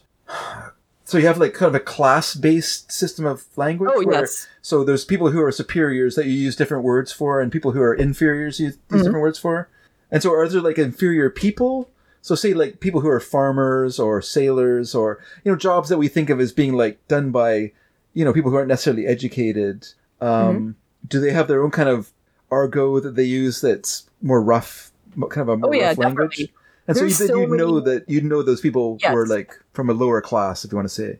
yes, for sure. The, from the way they talk, Yeah. um, there's definitely way more different ways of speaking in Japanese compared to English, Okay. which makes it hard when you translate uh, stuff, especially cartoons. yeah, yeah. from Japanese English because like with uh Japanese cartoons, a lot of times you don't even have to see who the character is just from the way they talk. You can Mhm. tell what kind of character it is. But when you translate to English, like for example, there's so many different ways to say uh, "I" in Japanese, Okay. but in English it's just "I." That's yeah, it, Yeah. yeah. Mhm. one way. And the- uh, whereas in Japanese, there's like so many different ways that um that indicate the person, the speaking person's gender, their class, hmm um, what they are to the person they're speaking to. Yeah. It's just uh, there's so many different ways, and then all that gets lost in translation. Of course. So a lot of vocalizers will try to make up for that by putting in like I guess like class identifiers, like adding swear words sure. in, into um Dropping the G. yeah yeah I, like, I do that too when I translate Japanese to English. Yeah, yeah, yeah. You don't, if I say if you say I'm going to the store, that's different than I'm I'm going to the store. Yeah. yeah exactly. Things little, little things like that. Like That's- that's, the, the best way to do it. That's interesting. I remember I remember reading this um, interview with this guy who was translating Harry Potter into French, and he said there was no problem with the language translation. It was the attitude that was hard to translate because there's no equivalent in France of boys being a, being afraid of girls. You know, and Oh, being, really? and being Mm. nervous about them and not wanting to approach them. Like that doesn't exist in French culture. So that's hard to hard to convey that attitude in a way that's natural to if you make it like it's a French thing you're reading, right? So, you mm-hmm. know, you could make it like we're reading about England and how English boys are. But you really want to, if you're translating it, you want to make it feel like it's for French people to read about a French experience. And so he said it's really hard to convey that naturally in the story. And I thought that was very interesting. Yeah, that's interesting. Uh, I guess there's not much of that in Japanese either. Like, there's no concept of cooties, certainly. Yeah, yeah. I don't know how I would translate that in Yeah. Japanese. No, well, because it's not, it's not. You're right, because it's not a, it's not just a, it's not just words. It's a, it's a, it's a whole mindset hmm that kids exactly. are kids are taught. You know, boys are taught when they're young that girls are icky, and girls are taught that boys are icky, and then we have this, you know, broken relationship that we take on into high school, and it gets even worse. And then, Yeah. uh, you know, but it's yeah to convey that you have to like understand like the whole like puritanical culture that we inherited and how we you know how the whole kind of sex taboo that we we still labor under and all that you know like body shaming and how we feel about our you know sexual desires and all that kind of stuff Yeah, geez, now I'm trying to think of like how would I translate the term cooties in Japanese? Like, imagine trying to translate to uh, it to a language that doesn't have that concept. Like, what Yeah. would you say? yeah exactly yeah, Oh, yeah. these girls have germs I don't want. Like, Yeah, it's yeah. so weird. Germs- but it doesn't. isn't bad. Yeah, but germs doesn't make Germs? it doesn't make it doesn't convey the idea of what cooties are cooties are yeah, cooties are a thing that only girls have that boys can get and somehow it's icky yeah. But how do you convey that? Because we only know that they're icky because no one wants cooties. But what are cooties? They don't exist. You know, it's just like this weird circular thing that, you know, and, and yeah, it's just weird. Like someone, uh, oh yeah, a guy at work the other day came in and he's like, have you ever heard this before? I'm like, what's that? He goes, I see, I see, I, I see London, I see France, I see, or what, or I see Paris, I see, I can't remember what it is now actually. I see London. I see France. I see so and so's underpants, and I'm like, Yeah. yeah, that's an hmm. old expression. He goes, I've never heard that before.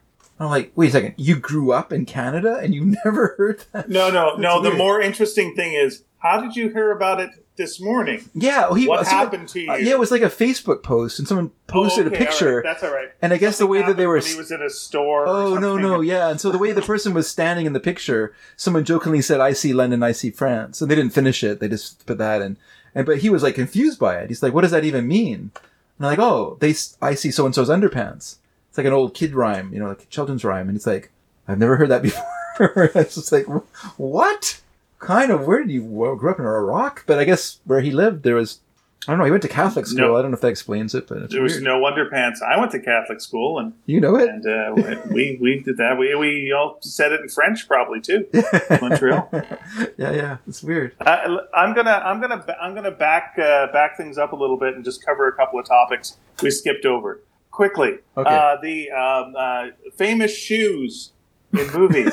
Uh, we're going uh, way back. oh man yeah, I'm just gonna get these out of the way. Sure. Uh, Forrest Gump had a pair of Nike shoes that he used Yeah. to run across the country, and those became very popular. okay That's the shoes that he used. As I mentioned before, the shoes from Back to the Future 2, they did uh, exist later on. Uh, and Air Jordans from Do the Right Thing became very popular. They were popular already. I was going to say they would have been so. popular already. I don't think They that. were popular already, Yeah. but after Do the Right Thing, that gave them a cultural boost where they became even more popular. And the idea of scuffing them, like I understand, like if you're kind of in the urban centers, you'd get, ah, you don't scuff these. But this then became a mainstream thing where people went, ah, Air Jordans, I see. This is the thing. So there's that. okay. The the other thing was I was trying to think with Akira. Did we ever do an Akira parody when we did Bart manga in uh, in The Simpsons? So I was like, oh, let me just look up if we did if we did that, and then I found a Screen Rant article about our comic. What? Uh, yeah. Uh, Oh. Yeah, Screen Rant uh, did a thing about like Bart Simpson went full manga as a rocket powered robot, and uh, yeah, did an article about the uh, the comic that you and I did for uh, Simpsons Oh, Super okay. Spectacular. So I sent you a link to that. Oh, thank well. you. You did make me draw the bike from Akira Good. Okay, I thought so. in that All one. right. Yeah, Very good. but that's it. All right, there. Now I've covered all those topics. We can move on with our lives. I've never, I've never uh, seen the movie either, but I also drew the bike for for it for uh, the cover of a fanzine one time. Someone wanted me to do a an image, and so I, I did a kind of um, a combination of like the explosions from Akira with with him riding on the, the bicycle or the motorbike. I Actually, I say. guess you've never done a Sneaky Dragon parody of that famous poster where he's walking to his bike. No, I haven't. I've I've only the only one I've ever done uh, that's sort of manga related was the one for uh, uh, Attack on Titan. Attack on Attack on Titan. Titan. Yeah, yeah, and that was Mhm. based on your suggestion. that's the only reason Mhm. I did it. Just because Well, I I'm, I'm not really to do conversant with, uh, you know, like I like Inuyasha, as you know, but hmm and I've read I've read most of Monster before before whoever was giving me the books for my birthday and Christmas stopped doing that. I keep asking for it. Can I get book five and six of Monster? Let me finish this thing. But anyway, yeah, it's uh, Have you uh, checked out that sequel to Inuyasha? I didn't know there was a sequel. Uh, uh, also by uh, Rumiko. Uh, yep, it's by her. Oh. It's about their kids. really? I haven't kids got with to a bunch of characters, I still haven't got to the total end of uh, Inuyasha. By the way, I still have to finish. and they're all girls too. Good, so- good. Are they all drawn in sexy ways that seem inappropriate when you're reading them Uh, when you're grown up? no, I don't. I don't think so. Okay. From what I know about it. It's just Oh, weird. uh, it's just weird to read. See, there you go. That's a, that's an interesting thing about Japanese culture there too. Like when you read, it does it kind of disappears in the later books, but in the early ones, like there's a scene of of the the main character, the main the main the heroine of the story.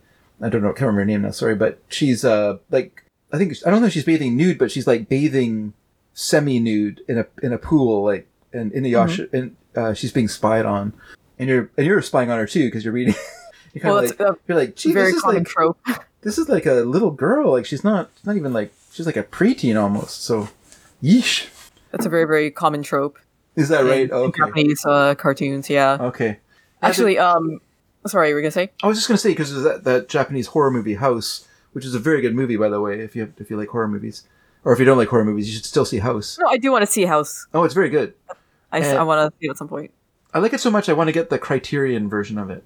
Um, but uh, there's a scene where like the they one the one girl ends up being like dr- sort of drowned. I, it's hard to remember exactly. It's a very dreamlike film, but yeah, she's naked in the scene. I was watching. I was thinking, isn't she like a teenager? Japanese people, come on! But that's that's a part of it, I guess. Is like they just yeah they don't They're more casual about nudity. yeah they're more casual about Yeah. that stuff. Us up, speak- uptight Westerners. Yeah, speaking of nudity, actually, um, We were all right, Sneaky Dragon After Dark. Uh, you know like panty shots are so prevalent in Japanese cartoons? hmm What shots? Sorry, And- sorry.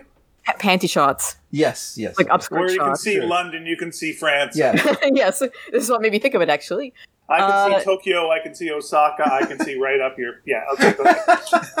uh, no, go on. Finish it, please. Yeah, I want to hear what what was going to rhyme Uh, with where, Osaka. where you go? Where you go? Kaka. Okay. There you go. All right. Not bad. Not bad. Let's not get scatological here. I just want to talk about panties. Okay, so uh, it's it's a very well known trope in anime man- manga, and it it's gets you know parodied a lot. Hmm, And people are like, "Oh, anime, it's so it's so pervy. There's all these panty shots everywhere." yeah.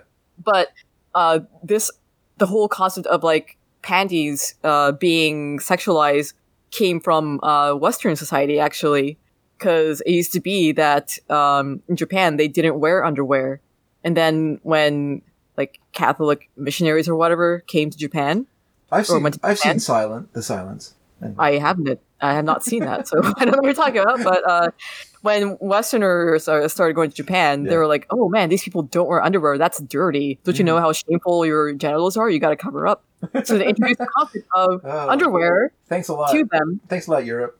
Yeah, and because of that, they started. Uh, Japan started seeing underwear as like a as like a sexy thing. Yeah, yeah. It's like, oh, like oh, genitals are, are shameful, huh? Yeah. Well, cover it up, and then you don't see underwear anymore. Then that's even sexier, isn't it? Yeah, yeah, yeah.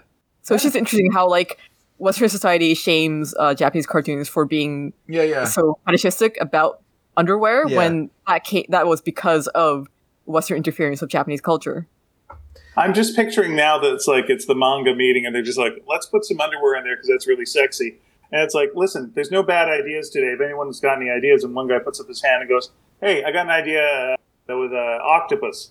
Oh, okay. Well, once again, that, Here we that go. that's something that grew out of censorship, where you couldn't show people having sex, so the author used aliens as stand-ins, stand-ins for for sexual identifiers, and so the aliens had tentacles, and that that became a thing. Yeah. But it's nothing. It, once again, it was just because of censorship. If he could have just had like a man and a woman getting it on, he would have, but he wasn't allowed to. So That's how Yeah, that isn't that how uh isn't that funny how that works? How the more you try to censor things, the worse it the makes it. freakier things get. Yeah. Yeah. Again, I went to Catholic Sexualizing school. weird yeah, yeah. exactly. It's- Isn't it strange? Like when you repress people's feelings and natural urges, they come out wrong. Isn't that strange? What's what's wrong with us? Yeah, it's uh, it's weird. Well, I Swear censored myself not- by not swearing. I came out alright, I think. Right? There, you, Wait. listen. Here's it's. Wait, was someone great. saying something?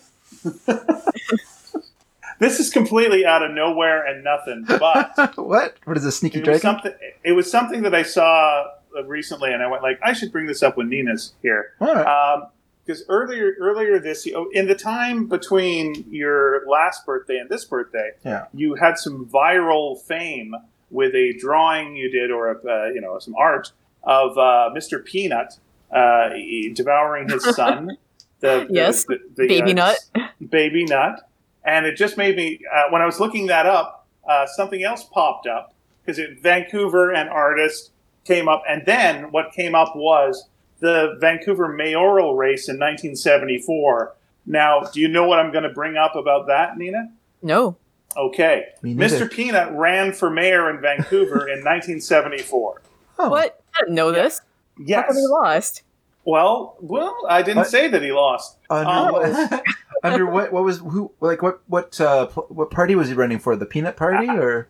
Uh, well, let me let me tell you. Oh, please do. Uh, okay, so it was 1974, and uh, so it says here the salty, dapper legume of Mister of Planters Peanuts fame threw his top hat into the Vancouver mayoral race in '74, advocating sensible measures like hiring freezes for government jobs. Okay, until the city's population grew, while simultaneously championing, uh, uh, uh, pushing for more library, the library to have umbrellas and rain boots for people. Okay, it was just this guy who made himself a Mr. Peanut costume yeah. and then uh, and ran and he would do little tap dance routines when it was time for him to debate and uh, william s burroughs showed up in town to promote a book Yeah. and fell in love with this guy and threw his full support behind him and so uh, there's a picture of william s burroughs campaigning for mr peanut next to the next to the creepiest mr peanut you'll see outside of nina's drawing you cannot rate this stuff. yeah, and so uh, he won. Uh, he got uh, uh, uh, two thousand six hundred eighty-five votes. And that's in Which was, uh, 1974, so that's like that's that's a third of the population of Vancouver at that time. That was not, but it was a three a three point four percent share. Uh, well, how much? Sorry, how much was it? Sorry, Uh, it was a three point four percent share. that's pretty good. Yeah, it was, and uh, it was nothing to do with uh, the Peanuts, uh, not Peanuts, but the Planters Company at all. Yeah, yeah. no. It was just a guy Mm-hmm. who just made himself an outfit.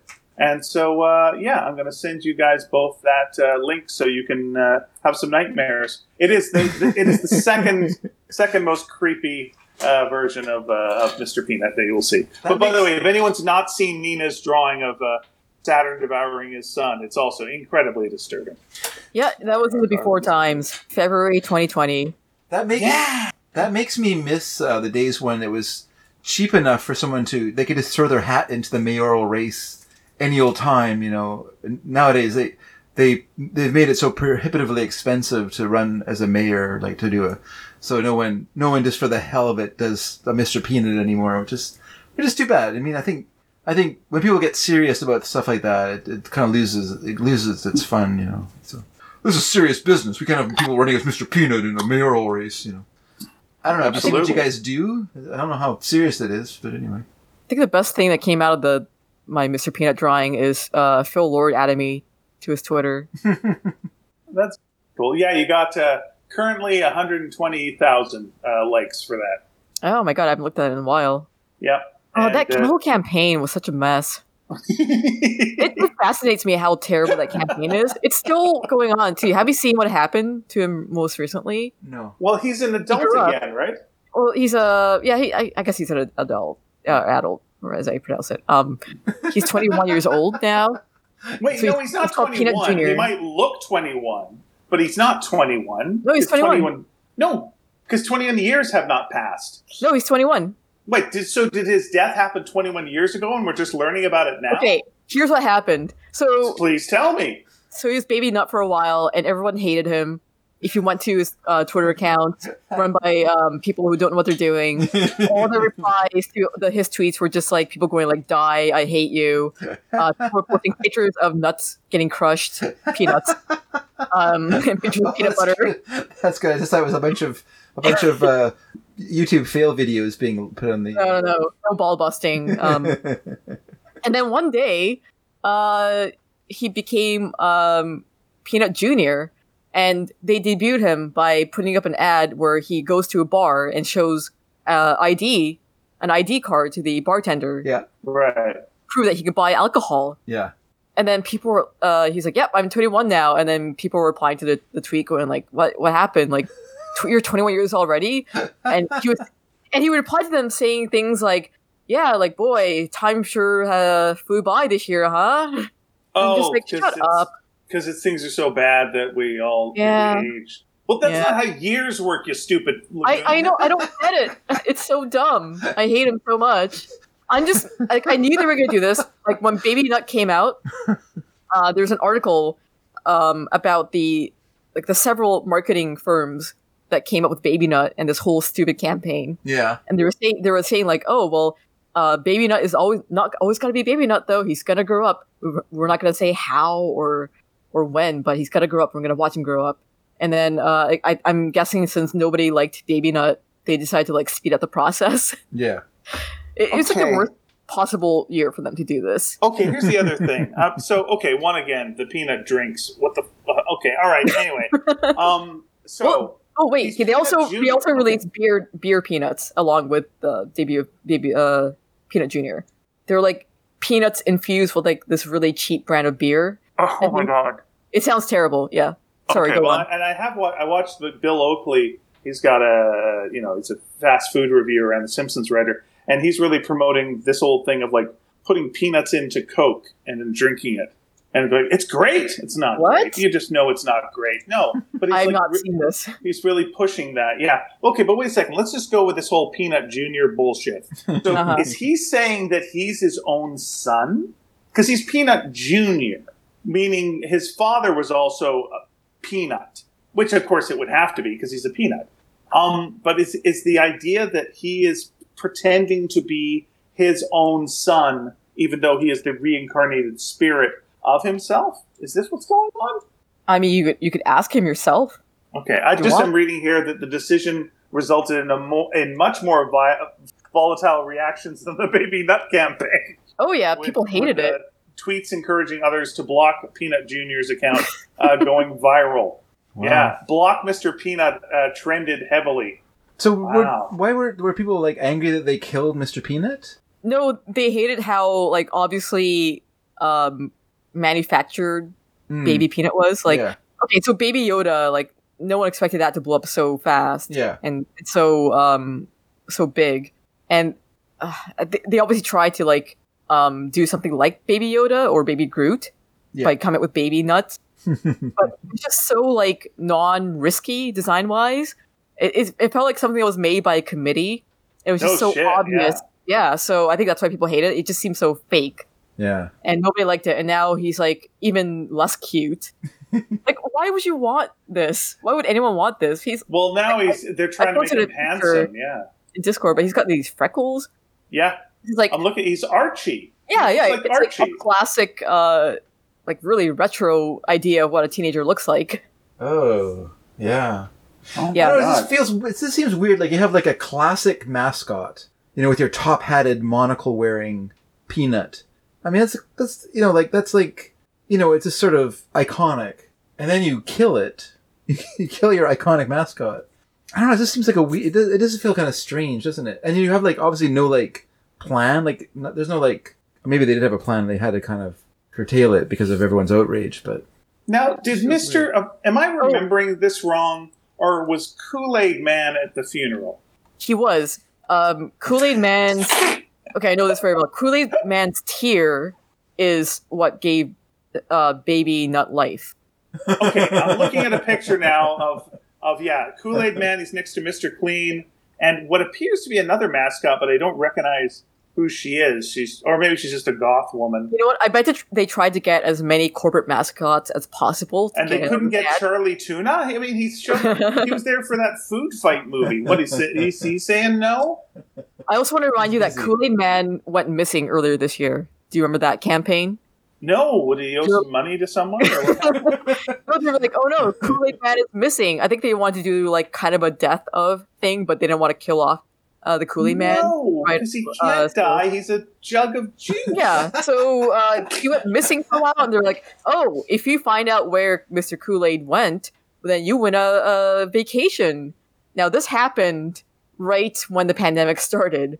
Yeah. Nobody cared that he was missing. Obviously, Yeah. Also, yeah. he can't get back. He shouldn't have left the country. I just have a question. and if, whoever if, won the vacation, I wonder if they were able to go on a trip at all. If Mr. Kool Aid, if the if Mr. Kool Aid's jug is empty, is Mr. Kool Aid gone? Okay. First of all, his name is not Mr. Kool Aid; it's a Kool Aid Man. Oh, sorry, Kool Aid Man. sorry. Also, I did Okay. see the meme going around saying like, "Oh, is the Kool Aid Man the juice or the jug?"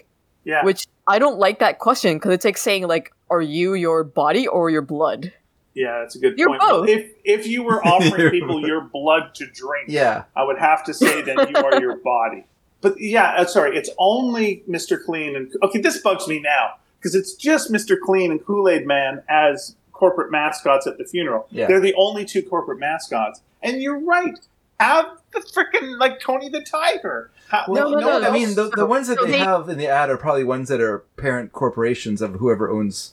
Oh, again, owns though, why is the peanut Mr. company. Clean no Mr. Peanut? I mean, they're both Mr. I'll give you that. But one's a cleaning solution, the other is clearly a snack food. So yes, I could see them hanging out. Yeah. But you know, uh, Mr. McLean, no, Mr. Clean is just paying his respects. No, no, this is the saddest part. I Oh. think they tried to get as many mascots as possible Yeah. to get in on this campaign, and they couldn't. Oh I think- no, no. Okay, go go ahead, Nina. But I have a theory after this. Go ahead. No, I was just gonna say, I think um, they tried to reach out to as many companies as possible, and a bunch of them just rejected them because they knew how stupid this idea is. Okay, here's the thing. This is this is completely clear to me right now. Okay. First of All right. Mr. Clean, as you know, is gay. Mr. Clean, clearly with the earring, gay.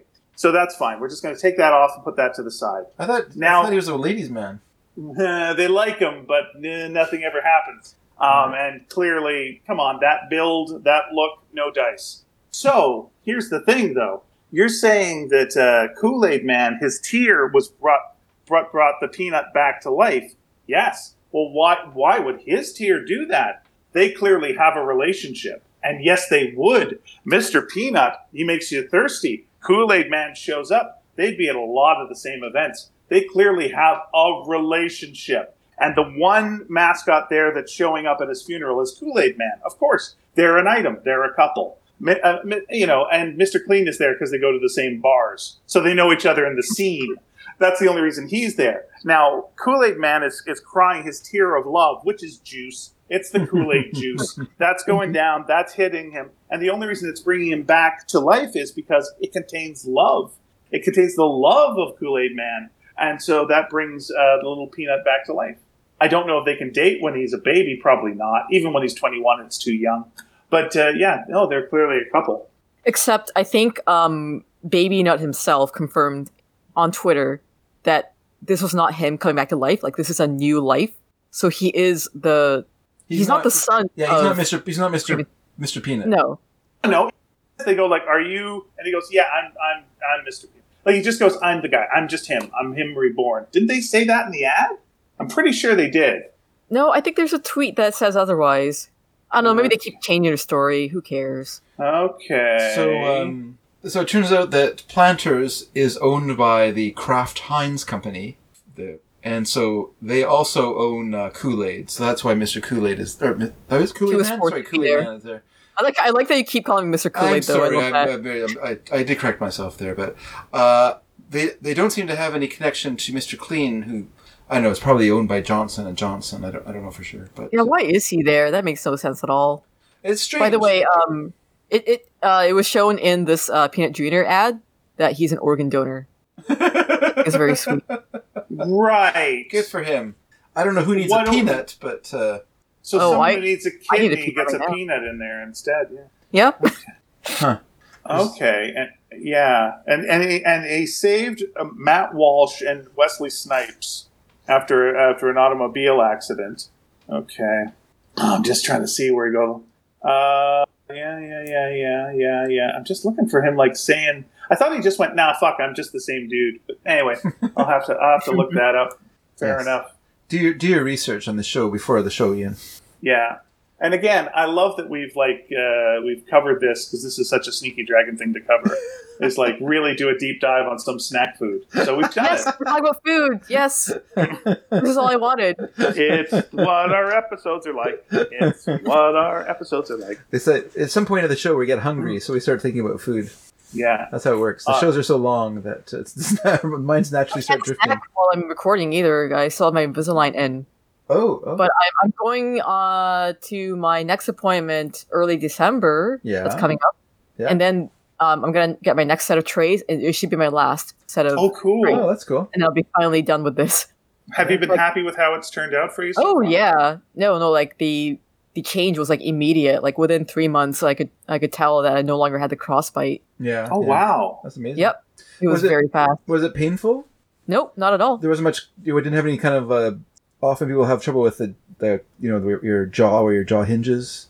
Uh, pain no, in uh, it was totally fine for me. Like I, I had braces when I was in grade seven, and that was way more painful than this was. Yeah, yeah. Huh. So if anyone wants to get Invisalign, I highly recommend it. Although I understand if you are apprehensive about going to a place where you open up your mouth and have things put in your mouth. right now. Now Yeah. I, I am nervous every time I go uh, to my ortho. I did get a dental cleaning though. Yeah, I don't know. Are, de- are dentists allowed to operate right now Yep, they are. under the new under this new? uh Yeah, they've Yeah, got they enough precautions that uh, it is safe. Yeah. oh, Okay, that's good. I need I to do go, feel I need to safe go to when the I dentist. go. I've been for two years, so I need to go. Two years. yeah, I know. Wow. Like, Yeah, I need They made me feel really good. bad about my not not um flo- uh, flossing, and, Mm. and I, they every time I go there they like scold me, and so they I, shouldn't do I that. finally I couldn't I couldn't bring myself to go anymore. it's like okay, Your I can't dentist should it. never shame you. That that just creates further problems. exactly. So it's like I can't take it. This is make me too nervous. So I, Mm. Could you confess I to like a greater sin and then they take their mind off it? that's right. I said I commit. I confessed to killing Mr. Peanut. It's true. It was me. Well, you probably saved some kids with nut allergies. well, you know, at least I could do. yeah, no, that's all. That's all right. Um, so I- uh, I, I just want to say one more one, one little thing before we, we move on to whatever All we're going to move on to, which is I have been over the last little while obsessing over they have all these old martial arts movies on Amazon Prime. Mhm. I am just loving those movies. They're so great. I can't. What would you recommend? What would I recommend? Well, if you have Amazon Prime, you can you can just search martial arts, and the ones I like the best are well, obviously the Shaw Brothers films from the late seventies. I would recommend this: The Return of the Sentimental Swordsman. That has some great uh, martial arts in it. There's some great, and it's, the story is pretty good too. And then I was watching one last night called uh, S- uh, Soul of the Sword, and that was pretty good. A lot of them s- uh, star a, a martial arts person I've never heard of before. His name is Ti Lung, T I, last name L U N G. Apparently, it wasn't his birth name; it was given to him. He wanted. He was a huge fan of the French actor Alain Delon, and so he wanted a name that was like that. And so when he he went to Shaw Brothers and he said, "Can you give me a name that sounds like Alain Delon?" And so they said, "How about Ti Lung?" And he's like, "Okay, that works." So so that became his name. But like he's he's very good. Like he's very good martial. He started acting in the movies in the late late sixties, but a lot of the ones I've been watching are from the late seventies, and he's still like super, like really good. It's a bit different though. Like our martial arts is a lot a lot faster, and it's more kind of more physical, like more. I don't know how to. It's not dynamic. I guess it's more a, more action to it. Whereas in those films, it's much more like stylized, almost slow chore- slow choreograph where they're like doing these almost routines. And I guess mm-hmm. the art of it was like how they could go through these very much formalized poses and stuff as they're fighting each other. And there's a lot of like sword play and fighting with weapons, not just hand to hand combat, which became more popular and later on. And so that's part of it as well. And Ti Lung is also a really good horseman. There's a film called The Avenging Eagle, which I also enjoyed, where he plays like a reformed gangster, like a form or a member of like a bandit gang. A lot of these are like taking place in like feudal feudal China, and uh, so that was quite good. Yeah, and then the other one that are fun to watch are these ones like uh, the Executioners from Shaolin. it's called. And what's curious about those movies is I guess they're based in like kind of historical stories, and so the people watching the movie know like the stories, so they'll just like end like unexpectedly end. Like there's a scene where they're fighting this guy named Pai Mei. He's like an old man who's like a super good martial artist. And like he's so powerful, like when they kick him in the nuts, he just traps her foot and they can't like escape. and he's like dragging him around by his testicles, I assume. But uh there's a scene where like the character like finally conquers them spoilers at the end of the movie and like kicks him down these stairs and like Pai Mei is like starting to roll down these stairs and then they just freeze and that's the end of the movie. And then it goes like they defeated Pai Mei and that was the end of whatever. And then you're like, what? What? And that's just like spoken by like a guy, like obviously they, they thought that when they made the English version, they're like, well, no one's going to know what's going on here. Obviously, people, you know, who know like their history of like the Shaolin and, and all, you know, the sort of fighting the Manchu and whatnot, they'll know like the story, but no one else is going to know. So we better just like tell them what happened at the end of this, that it's, it's not a weird freeze flame, freeze frame. But they do it quite often like that. And it's, it's kind of strange. It's a very odd technique, but I got to tell you when the, that Shaw Brothers logo comes up where it's like the pebbled glass. And this looks like an office door that they've painted Shaw Brothers on. And then, and it, and it kind of looks like people are w- walking around inside. I don't know. It's just, I just love it. Like, oh, I just, I mean, when I was a kid, uh, in, um, Delta, the, the, uh, Scott Road, uh, drive-in, on Fridays, they would play, before their main movies, they would often show martial arts films from that Mhm. time period. That's how I saw, like, all the Bruce Lee movies and, and, uh, and then some other ones. So, so it always like makes me very uh, nostalgic to see that, and I've really been enjoying them. So I highly recommend if you have Amazon Prime, everyone to type in if you put in Ti Lung, uh, T I L U N G, you will find these films, or just put in martial arts, and you can search through and and, and find them. But they are a lot of fun, and uh, the best ones are the ones that are with subtitles. But some of them are unfortunately uh, dubbed, which is awful. But just because no one knows no one knows how to dub a movie properly, so you know, like they think they think the characters are gangsters, so then they should speak like gangsters, like a but North Yeah. American gangsters, you know. So like, Sure. yeah, I'm a gangster, see, and you're like, well, he's got a sword. What are you doing? You know. it's- Ah, I got my sword with your with my testicles now. See, yeah, who's a big yeah, Pai Mei, who's top the of big the man? world, ma. Well, what you should have done is add some swear words in there. That's right. But, Ah, balls. Ah, yeah. yeah, no, they're all. where It's all quite see? good, and I. I uh, oh no, another good one was Fiddle called um, the something of the broken sword. That was the first one I watched, and that was really great because the guy would. Ti Lung was. This is the first time I saw a movie with Ti Lung in it, and he would like fight people with his sword, and then he'd stab them, and then break off this, the tip of the sword in them, and so his sword was getting shorter and shorter through the movie. But he was still like so great that even though his sword was small, he could still he could still you know, he was still like, like a kick ass guy. And then there's another actor, and I don't know his name unfortunately. Um, he's very different than Ti Lung. Ti Lung is very like very statuesque and very very uh very um balletic in his movements and stuff. And this other guy's more like gymnastic and kind of and his his parts are more kind of funny and and he's and silly. And so he does a lot of like fighting with a lot of rolls and somersaults and flips and things like that. And but he's always talking while he's doing it, and that's and he's really fun as well. So uh, he's often in movies with Ti Lung though, like The Avenging Eagle. He's in, in that one, and The Broken Sword. He's in it as a as a bouncer in a gambling den. So yeah, they're they're a lot of fun. I, I recommend them. What would uh, just out of nowhere because you mentioned that one movie and didn't have the, the full title? Hmm. It just made me think of like movies that aren't martial arts movies but have the titles of movies that you wish were martial arts movies. Okay, so give, give me an That's- example. Uh, the Sisterhood of the Traveling Pants.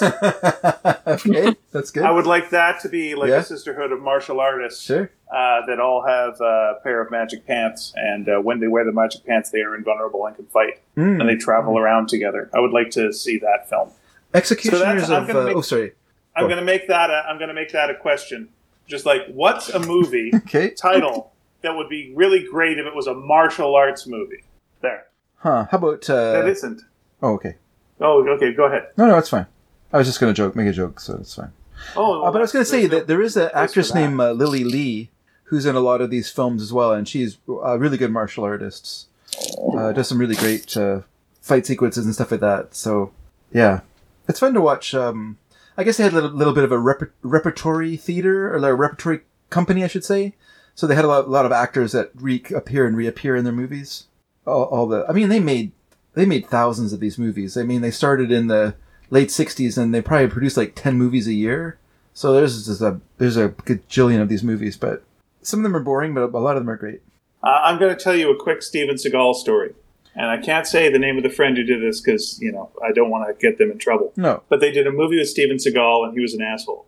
And uh, Yes, famously. he would be, he, when he would fight uh, in the movies, uh, he would tell the stunt person he's fighting with or the person he was fighting with he was going to do something, but then he'd do something else. He'd do an extra move. And just to get that realism in there, and he would actually hurt the stunt person. And, uh, and he knew, and my friend knew that he would often, one of those moves was a kick to the balls. He would just do a kick to the balls. And so, knowing this, Yeah. on a shoot, he got some chainmail and uh, patted himself up with the chainmail okay. and and they did the scene and sure enough here comes the surprise foot that should not be going where it's going Yeah. uh, and uh, it uh, hit the chainmail and basically came close to breaking Steven Seagal's foot but he couldn't complain Yeah. because he wasn't supposed to do that move Yeah. yeah so that's uh, Steven Seagal he'll kick you in the nuts in the Mr. Peanuts? prepare pre- prepare for that yeah and your and your uh, peanut juniors right in your baby nuts. this is something that I talked about I think on a previous episode but uh, I, I watched uh, Karate Kid 3 Yeah. and and it had uh, had a scene in it, and it reminded me of Nina because um, since I've met Nina, I've become much more aware of uh, friendships over romances in movies. Oh, why, why is this the bugbear of Nina's? Well, I, we should talk about her like she's not here. Are you here, Nina? Crickets. There we go. Okay. no, sorry, Nina. I did ask you a question. Is that a is that a particular hobby horse of yours, the idea of romance or or friendship Oh, in movies? Like wh- when I was, especially when I was a kid growing up, um, I never liked it when there was um, there would be like a boy and a girl uh, leading a story, and it, they got together in the end. I just wanted to be friends. Like, Yeah, I. Oh, I I, never like liked the concept of oh, there's a boy and a girl and they're friends. Well, You yeah. gotta end up romantically interested with each other at the course. end. Like no, just let them be friends. Well, that's terrible because then they're going to get cooties. Exactly. So when I see I can see your movies that- objection. yeah, when I see movies that avoid that, like I watched Goonies for the first time. Yeah. uh, a little while going, hey, okay, they don't do that. That's that's good. Mm. People are friends are friends. That's nice. Yeah. And so watching Karate Kid three, I thought like, oh, here comes the thing where you know he's gonna he's meeting a new girl, and here it goes, and she goes, I've got a boyfriend, and he goes, oh, okay, he's out of town. Okay, so you're thinking like at one point he's gonna like be an evil boyfriend, and she's gonna break up with him, and she's gonna end up with Ralph Macchio, and like, nope. The whole movie, they just go through, and they're friends, and they're friends, and that's it. And they have a nice scene like the end where at one point you know, uh, he does something wrong and he goes, and now I've blown things with you. He goes, no, we're friends. You can do something stupid. We're still going to be friends. like, oh, this is really well done. well, this is very surprising for an 80s movie. This is shockingly, uh, it's not a good movie by any means, but this is a shockingly good part. then I read, read up on it and found out, oh, what happened was they're shooting the movie and realize she's 16, Ralph is 27. Nix on any romance quick rewrite, and now they're just buddies through the movie. Okay. But coincidentally, they made it uh, a better I movie. see. Interesting. Yeah. That well, I mean, I like that they were sensitive to that. I mean, it feels like there's so many movies where the age difference between the and obviously always the male actor and then the the actress is so so so wide. It's you know it's a little disturbing. Never the other way around. Rarely. I mean, I guess it does happen. Harold and Maude. Unless it's the point of the movie exception is- that proves the rule. but it's a movie where or the story where it's about uh, a kid being seduced by an older woman, like say uh, The Graduate, the famous Mhm. example, then yeah, that happens. But when it's not, then it's always the guy that is older. You know what I liked was Yeah. in yeah in um, the TV show uh, Legion. Uh, uh, Jermaine Clement is is in it, and he's involved with a woman who was in Designing Women. I yes, forget Gene her name. Jean Smart. It's uh, Jim Jemaine, by the way. There's no R in there. Yeah, Very good. Uh, Mr. Clement, I'll call him just to not get in any trouble. Uh, but yeah, there's almost like a 20 year age difference in there. And they, there's a reason for it in the story. Mhm. He was frozen in, in ice. But, you know, they have a, they have a relationship. She's clearly old, and it's never, it's never a thing at all. It was just this one little extra bit that's in this uh, TV show that I really liked that it was like, hey, that's good. Good for you guys. I never Nice, finished uh, that show, unfortunately. Oh, well, it's there whenever, waiting for you whenever you want to see it. Is it? Oh, okay. Yeah. That's good to know. Yeah, I Uh, just, so I just when it was on, I was just too exhausted to be able to watch a TV show. it is an exhausting uh, final season. A lot of stuff happens. Yeah.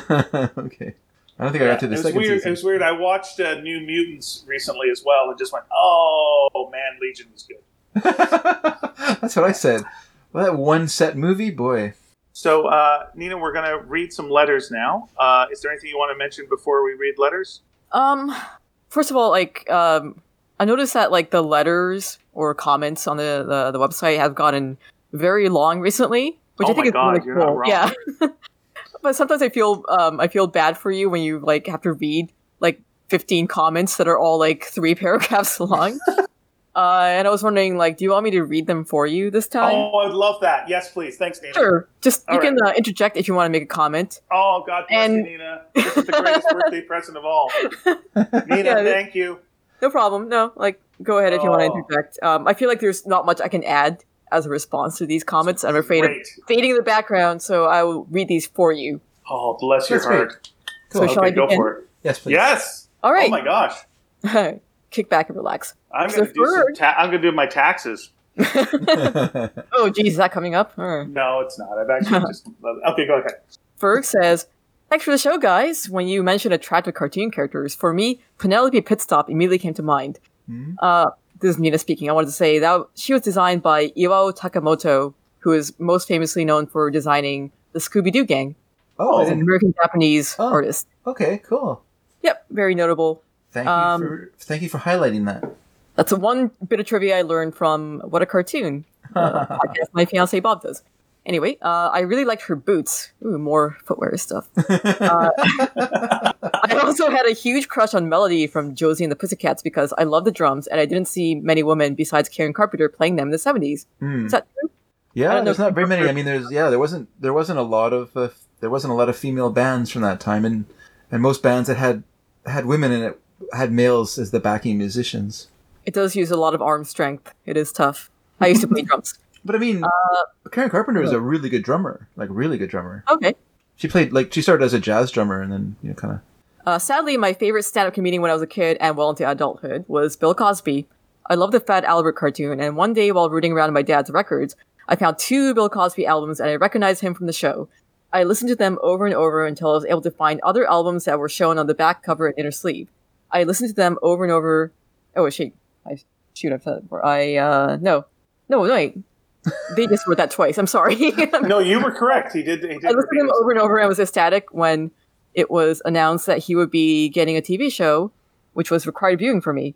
My love for him never wavered, and I finally got to see him in the mid 2000s, and he was great. But you know how this ends. I just cannot listen to him anymore after what he did, and I will leave it at that. To end on a happier note, oh, Red. no. I was gonna say, yeah, I can. I was a big fan of, of Bill Cosby too. My my uncle had a collection of his records, and I would always listen to them, and sometimes we would do the routines together. so yeah, Do the Yeah, Bill also- Cosby voice. what's that? Sorry. Yeah. Did you Would do the do Bill the Bill- Cosby voice? No, I just do it as ourselves, you know. But we just just have fun with it, but because I just like them so much, he would he would indulge me. I memorized them all too. One of the one of the sad things about uh, TV shows that's lost, aside from you know Fat Albert and, and Cosby, is uh, I Spy, which is a great show. Yeah, yeah. but uh, again, it's it's like you just wish. Can we just deep fake his face out of there and throw another voice on it so we can just watch the show again? I know it's the least thing that matters, but it's a but it's a drag because you know there was no other real interracial shows back then where people were equals Yeah. and having adventures, and it's like ah fudge. Okay, but please continue. Um, oh, by the way, have you guys heard his cover of Sergeant Pepper? yes, I have. I have. No. I have that record actually. Oh, okay, it's exactly how you'd imagine it to sound. Very Right. good. He had a record label uh, called um, what had a weird name. Shoot, I can't remember what it was. Anyway, he had like like Deep Purple when they first came to North America were signed to his record label. I didn't know that. There But enough about Bill Cosby. Uh, to move on, uh, to end on a happier note, I just wanted to thank you both for Totally Tintin. I had a oh. subscription to Children's Digest in the 70s, which ran the Tintin stories in a serialized form, which I didn't know until later was how they were originally published. I adored those stories, but I totally forgot about them in, until my 20s. Hmm. I don't know what reminded me of Tintin then, but I was able to read all the stories. I had no idea how many of them existed. It was lovely to revisit them again, with both of you and dis- and also discover more about Hergé and what was going on in the world when those stories were originally published. I have heard Asterix mentioned a lot with Tintin, but I never heard of him until the 90s and haven't read any yet. But I have the first three books reserved at my library because I am covering the Atari 2600 Asterix game on my own podcast. Cool. I figured, oh, I wonder what podcast it is. Yeah, I it seems figured like it was step, time- stepping on your boyfriend's uh, Yeah. toes here. Ever heard of Retronauts? I, I, I figured it was time to read them, but I may not have. I may not have if you guys didn't mention Asterix so much. Cool. So how can you guys uh, mention Asterix? Well, we we do like Asterix a lot, so I mean, I that's be one of my, you know, speaking of someone who didn't read superhero comics, and you know, so you know, besides Archie and Richie Rich, Asterix and Tintin comics were obviously my ones that you know that I loved as a kid. So thank you both once again for all that you do. I'm glad you also did a terrific Beatles podcast, so I was able to find you. Ah, cool, that's great. Glad that you enjoyed our sidecasts. And Scott McGinnis says, "Hi, sneakers. Hope you and Can I just can I just say one more thing before you go on? Sorry. Oh, sure. Uh, so Ferg's um, podcast is called 2600 Game by Game Podcast. And if you go to 2600 Game by Game Podcast blogspot.com you will find the podcast there and you can uh, listen to it so if you're Oh. interested in a podcast that is an overview of every game made for the atari 2600 in excruciating detail that is where you want to go Uh, I don't. I'm I just using his own description. I'm not. I'm not ed- editorializing. That is his own description of his of his podcast. I don't have much uh, experience with Atari games, but I do like Outlaw. That's the the cowboy game. Okay. Okay. You look more like two pretzels shooting at each other. It's a pretty good. Look it up. sounds sounds great. Well, I mean, I had a I had a I had a the beginning like the first Atari home home console. Uh, our family we got that for Christmas. Uh, all three of the brothers got it as a as a uh, you know all of us present, and uh, so I'm more than familiar with playing with very awkwardly shaped I- images, trying to manipulate a ball on screen. Yeah, just giant squares that form some kind of, yes. kind of image. At least trying to. yes. Yeah, if you're playing a game and you're just like, I guess it's basketball? I guess, I don't know. I, I do love those sound effects though, and the music. Do you remember um, for Totally Tintin, I used a video game.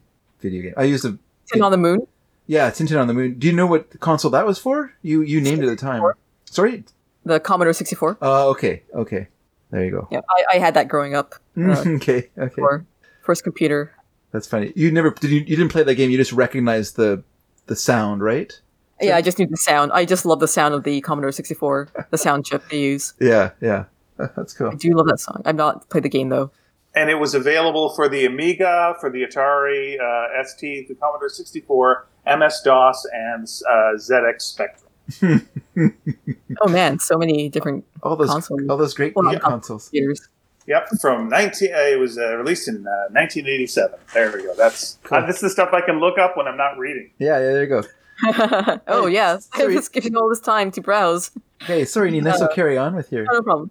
Yeah, I'll start from the beginning again. Uh, Scott McGinnis says, "Hi, sneakers. Hope you and yours are all safe and well." Thank you. When you asked about attractive cartoon characters, I immediately thought of the Cadbury's caramel bunny from the advert. okay, I don't remember that at all. Um, Uh, I think this is probably Br- British only. And they, Oh, they, okay. he does like give a link. Mm, okay. okay, uh, she's she certainly did it for young Scott. Sexy chocolate and chocolate sexiness all rolled into one package. I caramba! Years later, I found out it was uh, Miriam Margoyles who voiced the advert. Now, I've got nothing against her. She's a fine actress and funny storyteller, but the bunny wouldn't have had quite the same uh, effect on a whole generation of boys if it had looked like Miriam Margoyles. I Here's think a link. Margulies as is her name, but Oh, shoot, Margoyles. it's all right. Margoyles. That's all right. I could, Um, I could be wrong. No, not Miriam Oh Margoyles. my God! Yeah, I know what she's talking about. Yeah, yeah, yeah, yeah. You know her from Blackadder and many other things. Yeah, yeah. I Mary get, Margulies. Yeah, she's really I good. get, I get where you're going. Yeah, no, she's excellent. She's an excellent actor. Yeah. I like Margoyles as a name better. Yeah. All right. uh, Well, I used to love the old cartoon Margoyles. Yeah, that's it right. had most of the Star Trek: The Next Generation cast in it, uh, all turning into Yeah. Miriam Margolyes at night. Yeah. Here's a link, as I don't think the bunny made it to your side of the Atlantic. Yeah, You're I don't think correct. it did. Yeah, no, I don't No, remember and it is a sexy bunny. I looked up the cartoons, and uh, it's not wrong. Oh yeah, I'm I'm Yeah. seeing it now. I don't know what Miriam Margolyes looks like, though. Yeah, she, it's you know comedy kind of She's a co- comedy look. Yeah, she'd be she'd be like a housemaid, like a or the cook in a house. Like if you had like a a comedy where you wanted like uh, an actress to play like the the funny cook in a in a wealth you know in a, in a mansion or whatever, that you'd hire her for that role. Okay. Or if I- you're gonna like kiss a pretty girl and like you turn around to like check your breath, and then you turn back to give a big smooch to the pretty girl, and then she's standing there, you'd go get go go. Uh, Be that that kind of thing. Be mean. Be a mean joke. well, at least you got to be a, a sexy bunny in these She adverts. was. Oh, I would just close my eyes and think of the bunny. Yes. Uh, when I w- uh, moving on, uh, when I was growing up, my favorite comic was Billy Connolly. It mm. still is. I was born in Glasgow, and Billy is an absolute legend there. Obviously, I love the jokes, stories, and songs, but it was also really cool to hear someone who sounded like the people I knew. In those days, it was rare to hear regional accents on telly. It was still very much the BBC received pronunciation that was everywhere on screen. I remember learning jokes or songs from his records and telling them to my pals in school the next day. His Last Supper routine was just about the funniest, most scandalous thing I've ever heard. Hmm. Catholic relatives were outraged. They said it was blasphemous. I didn't really know what blasphemous meant, but I knew if a story could provoke a reaction like that, it had to be something special. It's a fairly long routine, but I spent ages learning it and performed it many a time in the playground for my classmates. To this day, I can watch old videos of him and laugh so hard my face hurts. That's great. By the way, I know it wasn't one of your questions, but definitely Morticia over Lily every time. I agree. Thank you, Ian and David. You're both helping us all get through this god awful year. Keep on Oh, speaking. bless. Thank you. Aw. Thank you. I don't know who Lily is. Lily from Mun- Lily Munster from the Munsters. She's Oh, the okay. matriarch in the Munsters. Okay. Yeah. They were two Yeah. Kind of- weirdly concurrent shows, both with kind of a sort of gothic. Using uh, Munsters was more using the kind of classic horror monsters from like the Frankenstein, Dracula, Universal. like yeah. Whereas the Addams family, Morticia Addams was the the matriarch of the Addams family, and she and based on the Charles Addams cartoon, so less less kind of rooted in a in a in a you know movie monster thing, but it just kind of more gothy. Right. Uh, Well, you Like, mentioned you saw the Addams Family movie, so yeah, you know. yeah, you know the Addams family. Yeah, yeah. The TV Yeah, they- show was very much like the movie, just a bit more. um You know, obviously had a, sm- a smaller budget, more set bound. Mhm. Still good. And what's really cool is if you can, if you look up Addams Family, uh, I don't know, there's sh- shots of the set, uh, from like color shots of the Mm. set. It was, it was, col- it was, it was colored for a black and white show, but they had to paint everything in these weird colors to make them appear as they do in black and white for the television show. And this is like the most garish, weird looking thing you've ever seen. So if you have anyone has an opportunity to to look that up, I, I recommend that. This is sort of interesting. Yeah, they're beautiful and uh, Mhm. weird. Yeah, yeah, yeah. It's pretty cool. Well, the Addams family definitely beat the Munsters in terms of popularity in the end. Yes. In the end, yes. Though there's been many a Munster TV show. Mm. And there's also Not the movie. while. There's also the movie The Munster Squad. Uh, Munsters Go Home. Yeah. Uh, oh, so many Munster movies. Is there a Monster Mash? There's the there was no Munster Mash. there's no, Munster Man. There is the Steven Spielberg movie Munstrik. But anyway, that's All right, Edward Dragansky says, okay. Oh, we must be near the end. Edward Edward wrote. Okay, good. This "Oh no, we're halfway through." Oh, Oh sorry. no! He got in early again. Before any commenting, I'm sending some positive thoughts and care for your cat, Ian. Is this Charlie? no, uh, this is Cohen. Uh, uh, Charlie passed away uh, about three years ago, maybe a little bit uh, longer than that. Uh, but uh, Cohen is doing better. He had pancreatitis, and uh, we had him on antibiotics for a week, and he seems to be uh, much more himself right now. The one weird uh, thing is with the uh, with the medicine, uh, he now no longer likes catnip. Oh, He really? used to love, love catnip and certain snacks with catnip flavor. He does not like them anymore. Now we give him the salmon treats instead of the catnip treats. That's a Uh, weird just a- effect, isn't it? Yeah, Yeah, didn't it could it's- happen. Yeah, but like he just gives it a sniff and nope, no dice. Uh, it does not uh, does not care for it anymore. So we're getting him more onto his regular food now. What I was doing for most of this week was giving him the cheap cat food because the cheap cat food has really intense uh, smell and a, and has a kind of a, a lot more gelatin to it. And so he would eat that immediately. Like he would just go for it. So it's like whatever gets him eating during this time where the medicine that he's on tells him not to eat. Uh, we're going to do that.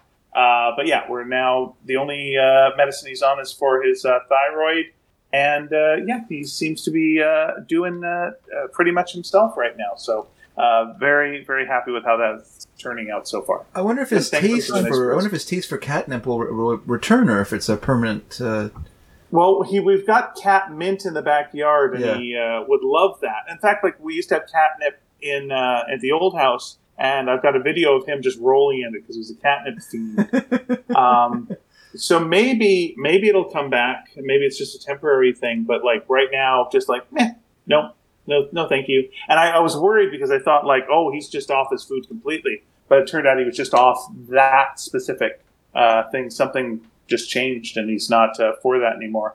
But he likes other treats and stuff, so you know he's good, and he's still very, very cuddly. And uh, we just got him a little uh, heated cat bed yesterday on our failed trip to IKEA. We stopped off at a pet place and, and got him this uh, uh, weight activated. So when he's on it, it activates uh, cat bed. Um, wow, that's fancy. Oh yeah, Great. la-da, yeah. I want a weight activated mattress that heats up when I go in it. Well, nice. I know a pet store that I could set you up with. Oh, I could probably fit in it. Though Uh, actually, we did go and they said we don't got it. And then uh, I asked another person. They said no, we don't got it. And I said, well, we looked it up online. It says you got it. So we talked to a third person. We really Karened it and asked a third person. and then the third person who was the manager went, oh no, it would probably be on this shelf then. And we got it. And so we, we got it. So yeah. Listen, one of our listeners, um, or two of our listeners, uh, Craig and Nettie Thibault, who run a veterinary uh, hospital or a, ca- a clinic in Washington, in, um, in Federal Way, Washington State, uh, were kind enough to send us some some catnip, and so I brought it brought it home for uh, for Risa, and, and I was kind of thinking to myself, you know, Risa, way too classy for catnip. Like she's just going to be like, eh, don't need it. So I put it down, and oh, I was wrong. She was like rolling around it like a goof, and I was just like, oh, you, you, oh, you ignoble cat. Oh well.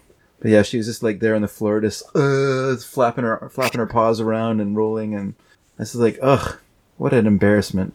And you're like, will she get addicted? And next thing you saw, she's selling the TV. I'm like, what? Then where did the TV go, Risa? I'm like, I don't know. Do we have a TV? I don't we even own a TV. To be- Actually, you know what? I'll give her that. She could take it or leave it. When she took it, she was really into it, but then when she was out of it, she just walked away, and that was good. She was good, but yeah, I don't know.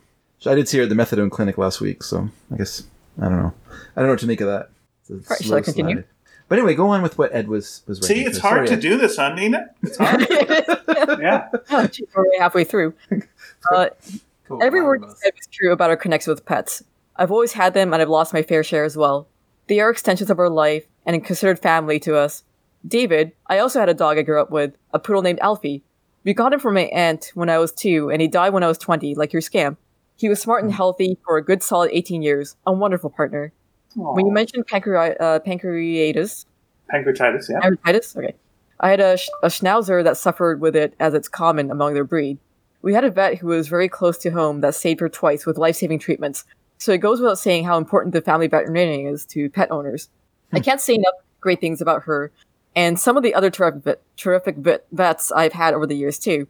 I know you love your cat as much as I love mine, Ian, so I pray for his good health and well being. Thank you so much, Edward. Do you love your pet enough to write a book about your pets? Well, uh, we did. So there, we did that. Yeah, step You- up. It's not a contest, Edward, but if it was, I think like Just saying. no. Yeah, there we go. Yes, just Sorry. saying. The Sparks, the Sparks books are loosely based on my cats, Charlie and August. Uh, I love there. my dog enough to not name her after Hitler's dog. Moving on. Um, I'm seconding your True, opinion on true how love, true love. I owe her that much. Uh, I never like use it. I never called Lisa affectionately Hitler. you Yeah. know, 'cause- Now I did of. call my gerbil Goebbels. Is that wrong? well, it's pretty cute. Ger- Goebbels the gerbil. You know, uh, he continues. Uh, I'm seconding your opinion on how great Raimi's Spider-Man 2 was. I had the great fortune of working on that film's produ- uh, promotion while I was at Dr. Pepper. cool. Cool. Uh, knowing what Alfred Molina looked like as Dr. Octopus and not being able to tell or show anyone about killed me.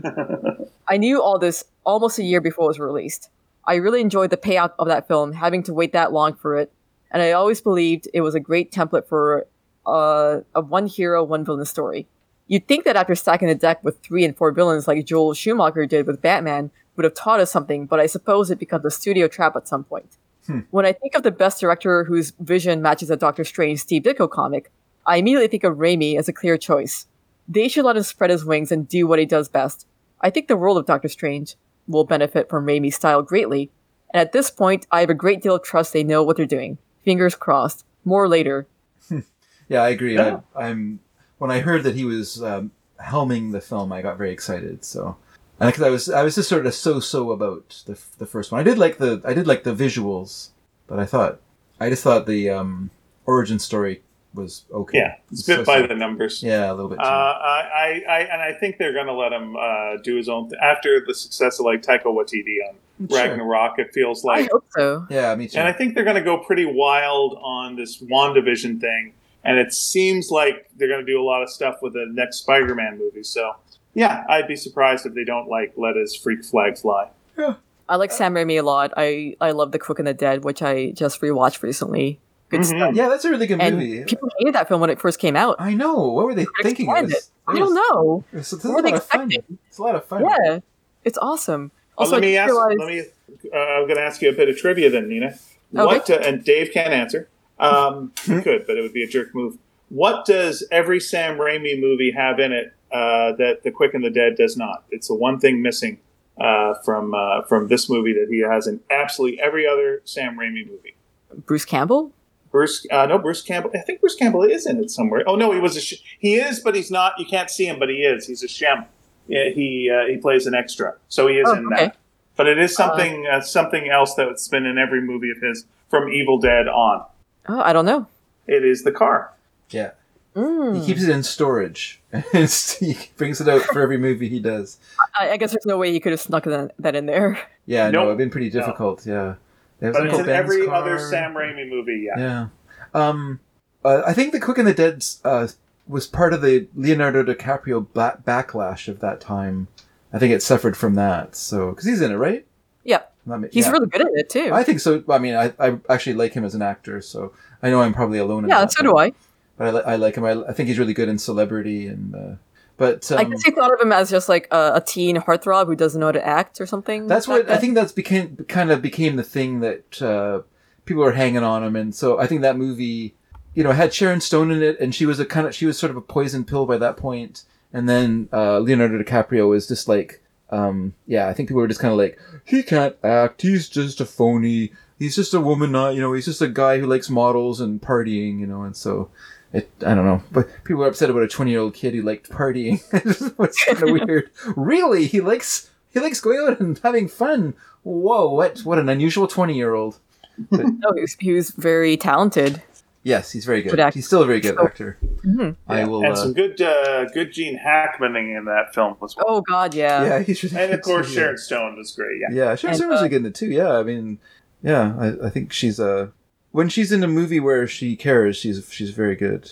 That was like Russell Crowe's uh, first major role in a film, I think. Like nobody knew who he was. Well, after then. Romper Stomper, yeah, I think that was kind of like his breakout of Australia. You know, he was well known in Australia, but then, Oh, okay. But then that was like his breakthrough movie coming into the North American market. Yeah, yeah. Cool. Yeah, if you haven't seen Romper Stomper, it's actually quite a good movie. He I've never heard of He it. plays a skinhead, uh, Australian skinhead, and it's a it's pretty good drama. Okay. I recommend Uh, it. Just realized Edward posts twice more after What this. a guy. Twice and more later. So What a what a true Ed move. all right. He's he's Alright, well- being the last one to comment, I guess. yeah. Now you've got a, a Louise letter. yes. So what I'm going to ask you to do is just read it in that Louise voice you always do when you're impersonating her. So let's do that. Well, you said Okay. you like to act. All right, here's my Louise impression. All right, Louise says, a comic character I found attractive. I don't know his name, but this one time at Guide Camp, a, guy, a girl brought a bunch of teen romance comics with her. I'd never seen them before, only superhero or Archie comics. There was one story where this shaggy haired hippie guy brutally kisses a young woman at a wild party. Mm. But later, it turns out he was just establishing his cover. He's actually an undercover cop who saves the uh, heroine from an evil drug dealing boyfriend. It was pretty hot stuff for this tweenage camper. tweenage, I I like just, that. I'm laughing at it. I got to tell you, Louise, that I, I just I cracked up uh, at, at your tweenage camper line there, and and also I don't know if if uh, Nina noticed it, but I really liked your reference to Bandcamp. Uh, n- That's from American Pie. The American Pie movies. Um, ha- uh, I can't, Alyson Hannigan. Alyson Hannigan. Yeah, she. Uh, oh, okay. goes, I when I was at Bandcamp. Yeah. So, well, guess what? Yeah. I've not seen that movie. yeah, I know. I just. Uh, I just wanted to point it out. Just, I just want her, her to feel like it when, when I noticed it. It was right there. Okay, did I did I not it. deliver it correctly? Well, then? you didn't never saw the movie, so you actually were pretty good at it because you did add the question mark that she put there. So that Okay, we- okay. we- as a signifier, so that was good. uh, I'm glad I did it somewhat of a justice. Yeah, you even though I No, I was surprised. I thought, oh, maybe you have seen it, but there you go. Yeah, no. Uh, she uh, she continues. Uh, stand-ups I liked as a kid: Bob Hope and Bob Newhart. Mhm. I liked their deadpan delivery. A lot of the comedians I saw on talk shows at the time were loudmouth or wacky or both. When I was older, I enjoyed these young up-and-comers, Jay Leno and Jerry Seinfeld, and also Steven Wright and Rita Rudner, Yeah. whom Dave mentioned. I guess I prefer comedians with a laid-back delivery and a high ratio of jokes per minute. I think I think she's very similar to you in that she uh, she likes a a, a Bob based uh, fellow. Lots of good very- bobs out there, yes. Yeah, very pro Bob. Bob, a lot of bobs are dying out. Um, my bob is one of the the younger ones. Mm, yeah. Okay, I was gonna go. What happened? Is he okay? No, no, You haven't heard of that comic, Bob the Last Man? um, no. The Oh. the no the uh, it's funny with Bob Hope, not with Bob Newhart actually, who, who when I grew up is still kind of a cool dude, but like when I Bob Hope to me as a kid was like so irredeemably like square and un, uninteresting, and it was weird like to discover that to someone like Woody Allen that he based like his whole character his like nebbish character on Bob Hope, like Bob Hope in movies like My Favorite Blonde or My Favorite Brunette and and Ghostbusters and stuff like that, where he plays that kind of a, a you know cowardly blowhard, which you know Woody Allen played to, as well, you know, with the kind of like- Which then Conan O'Brien kind of lifted that character sure, as well. sure, yeah, yeah, and so it's and it, so it was fun. It was and it was interesting, like discovering like the black like the movie like my the first one I saw him in was I think it was my favorite brunette where he plays a baby photographer who shares a you know shares a floor in an office building with an actual private detective and is sort of you know uh, kind of uh, sitting in his office sort of you know sort of uh, you know placeholder while the guy's out. And then this beautiful woman comes in with a problem and he pretends to be a private detective because he he likes her and he wants to you know keep you know being with her. And so he ends up in this really like sticky mystery and dangerous things but the whole time he's scared because he's just a baby photographer. He doesn't really know what he's doing. And it's really it's a fun movie. It's quite funny and he's very good in it. So that kind of sold me. I was kind of like ah i see the appeal of this guy. I get it. Every time he runs into trouble, he throws a baby at the person. That's right. and the bathwater at the same time. Yeah. Sure. All right. Uh, Matt Phillips says, "Hi, Ian and Dave. hello. On the subject of giving tablets to cats, I pride myself on being the resident expert in our house when it comes to this. My cats Leo and Gus will agree. My method is to hold the tablet between my thumb and forefinger, then gently push the index finger of the same hand into the corner of the cat's mouth. This Mhm. will cause the mouth to open as a reflex, and that's when you quickly drop the tablet inside and give a nice chin scratch to seal the deal. Yeah, that's how I take pills as well. I trick myself.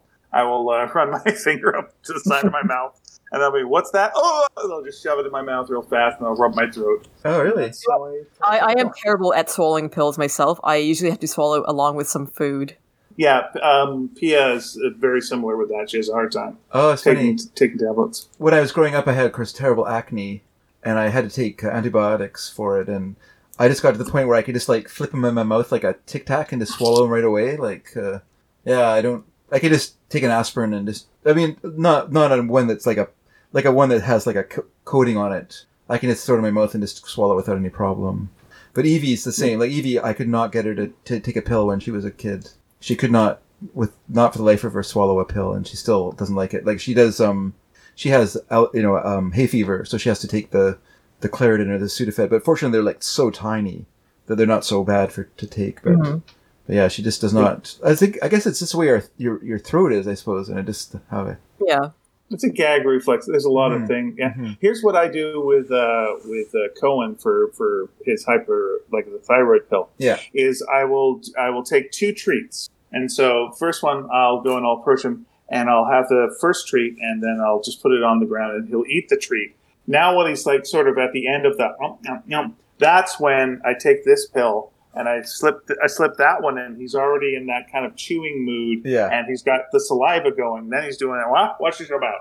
Uh, and then just give under his chin a little stroke. Hopefully he swallows it, and then I will take another treat in my hand and hold it right up to his face. This way, if he's doing the old trickery of I'm going to spit the pill out, ha ha ha, Jack Nicholson style, uh, one flew over the cuckoo's nest. Uh, he won't be able to because he'll, he'll spit it into my hand, but he will then see the treat and then he'll just start eating that treat. Now it's all going down and everything's fine. Now I'm gonna picture a cat talking like Jack Nicholson. That's kind of like how you. It's funny because Mom's a chicken salad sandwich. when you put a bit in a horse's mouth, um, you slip your thumb into the side of its mouth so that it will open its mouth a bit, and then you can slip the bit in. Mm. Mm, Otherwise, okay. they'll just like they won't open their mouth. They'll just you just be you're just pushing against their, their front teeth, and they're just like, no, I don't feel like having a bit in my mouth, sir. And then so you just kind of there's a little gap where there's no teeth in their mouth, so you just slide your your finger into there, and once you put your hand in there, they'll open their mouth up, like your thumb gets in there, and I don't know if it it just kind of goes what, and then it slips in. And they're like, oh, you got me.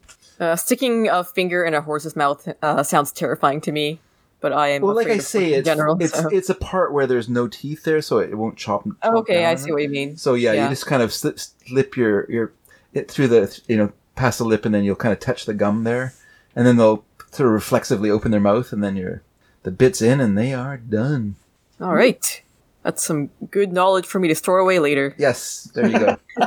Okay, are you ready for Edward Dragansky round two out of yes, three? please. There were some unanswered questions. Yes. Go ahead. Sexy cartoons? Definitely Jessica Rabbit, complete with Kathleen Turner's sultry voice. I never even thought of Uh, Jessica Rabbit.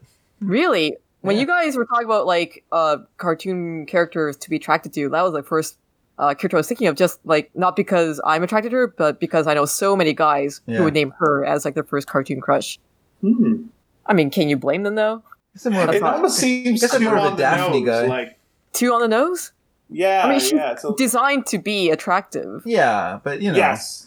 But I don't It's, really. it's almost a trap. It's Yeah. just I thought. It's what do you- All It's like Rachel. It's like uh, what's her name? Rachel Welch. Is that what her name? Raquel Welch. Raquel. It's like when I was a kid and I was hearing like she's the sexiest woman in the world, yeah. and I see her and go like, yeah, but you're said that she's the sexiest woman in the world, so eh, it's- Yeah. Here's Marilyn Monroe. Oh, no one's prettier than Marilyn Monroe. It's like, yeah, yeah, Oh, okay, pretty. so when society tells you to like a certain woman, you're like, I'll Yeah. show you. I'm not attracted to her at all. Yeah, I'm too much of a contrarian for that Fine. kind I of. mean, you know, I it's see. fine. I'll make up my If own I mind. just- Do you Yeah, prefer that uh, just- girl next door types then? I'm more of a girl. I'm more of a sort of a glasses wearing brunette fan myself. Okay. That's where I. That's Um, where I go. And I, I'm, I'm, you know, I'm, I'm no comment on this. I understand. Yeah. Uh, You, you revealed you revealed your inner self last episode, so don't worry about it. Sure, sure, sure. Yeah, yeah. if I was as handsome as Arthur Miller, maybe I'd go for a Marilyn Monroe. But I'm no Arthur Miller. All right. Yes. All right. He continues, uh, I'd be as smitten as Marvin Acme taking in Jessica's act at the Ink and Paint Club. A more obscure teen crush would be Colette Tatou. Am I pronouncing that right? Yeah. Sure. Okay. The, sh- the chef from Ratatouille with the short brown Oh, yeah. hair and Yeah. voiced by Janeane Garofalo. Now we're talking. Okay. Now we're on, now we're on the trolley. Yeah, All that's right. right. Brunette. uh, yeah. I remember wondering what she'd look like if she were real and she can cook. Also sexy. She looked like Jean Garofalo. She was kind of modeled for Jean Garofalo. But yeah, okay, yeah, yeah. Oh, she doesn't. like, I've not seen Ratatouille, uh, but I don't think she looks like her in the face, though. No, I don't think so. Okay. Either. I don't think so. Either. Okay. Yeah, very. someone very did that. I saw someone. I think it was on Twitter. Someone took uh, Mrs. Incredible and did like a, a, a lifelike version of her. Do you know what I mean? Like they drew her as like Yeah. a, Oh, oh, yeah. she'd look real. So they should do that with that character from uh, with Colette as well. Um, Mrs. Incredible is also a very popular pick for guys. I will say she's got you know those those hips, the childbirthing hips, which she accentuates in her She does. Hispanic outfit. Yeah, she looks at does. herself in the mirror and like slaps her butt or something at one point. they make her very overtly sexual. I think. She can look however she wants, so that's a choice of hers. Yeah, that's, the- that's Ah, okay. Yeah.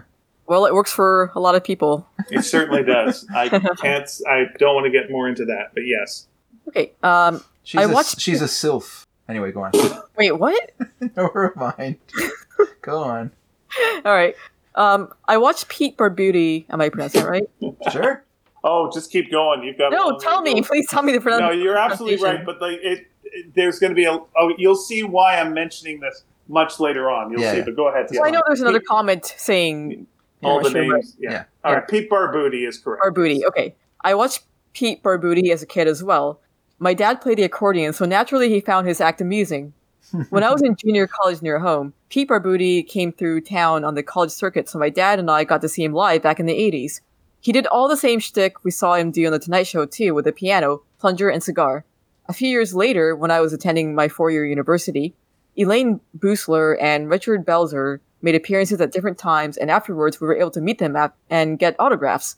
I think if I had to choose a stand up comic I truly loved and laughed at the hardest, it was Garry Shandling. Hmm. Something about his demeanor and timing struck me funny, even when he was on TV or in film. I had Steve Martin, George Carlin, and Eddie Murphy albums, but watching Shandling show up on anyone's talk show was gold for me. We lost a brilliant soul when he passed. Yep. I still just troll Yeah, YouTube and watch Shandling for an hour or so when he when it strikes me too. I don't want to go too far back in this uh, letter, but I'm just picturing like, so you went to a comedy show that was Boosler, Belzer, and Barbuti. no, they weren't. All, I don't think they were. They up. weren't all the, the same show, but yeah, yeah, okay, because that's yeah, it's a law firm of Boosler, Belzer, and Barbuti. yeah. It was it was B month, the, the the comedy club. Understood. I like it. I Uh, Could- yeah, could Elaine, you get the Elaine Boosler. I, Elaine Boosler must still be working. She is, yeah. Yeah, she I've very got, good. I've met her a couple of times, and she's great. Obviously, a friend of Letterman's because she was a pretty pretty pretty regular on late night. She was like the most working female comic around. She's she's the hardest worker, and she's like all over Twitter, and she's yeah, Okay, she yeah. just gives it. Yeah. Yeah, good for her. Yeah, she's she was good. I've not recently one night recently one night my stepson turned in uh, tuned into not turned into eddie murphy Oh tuned no. into eddie murphy's live stand-up film, uh, film delirious from 1983 Hmm. i remember hearing all this on the album as a kid but as i watched murphy perform uh, in this film for the first time in many years i realized just how perfect he was at constructing an entire act from start to finish he set up so many jokes that paid off well into the second part of the act as he just effortlessly told, effortlessly told his family stories Murphy made it look easy and fun to be on stage, but as I thought more about this, more than I ever have before, I realized how much work Murphy had probably put into it. I've always thought Murphy was very gifted as he's reinvented himself over the decades, but this was the early Murphy, and it was already honed and near perfect comedy.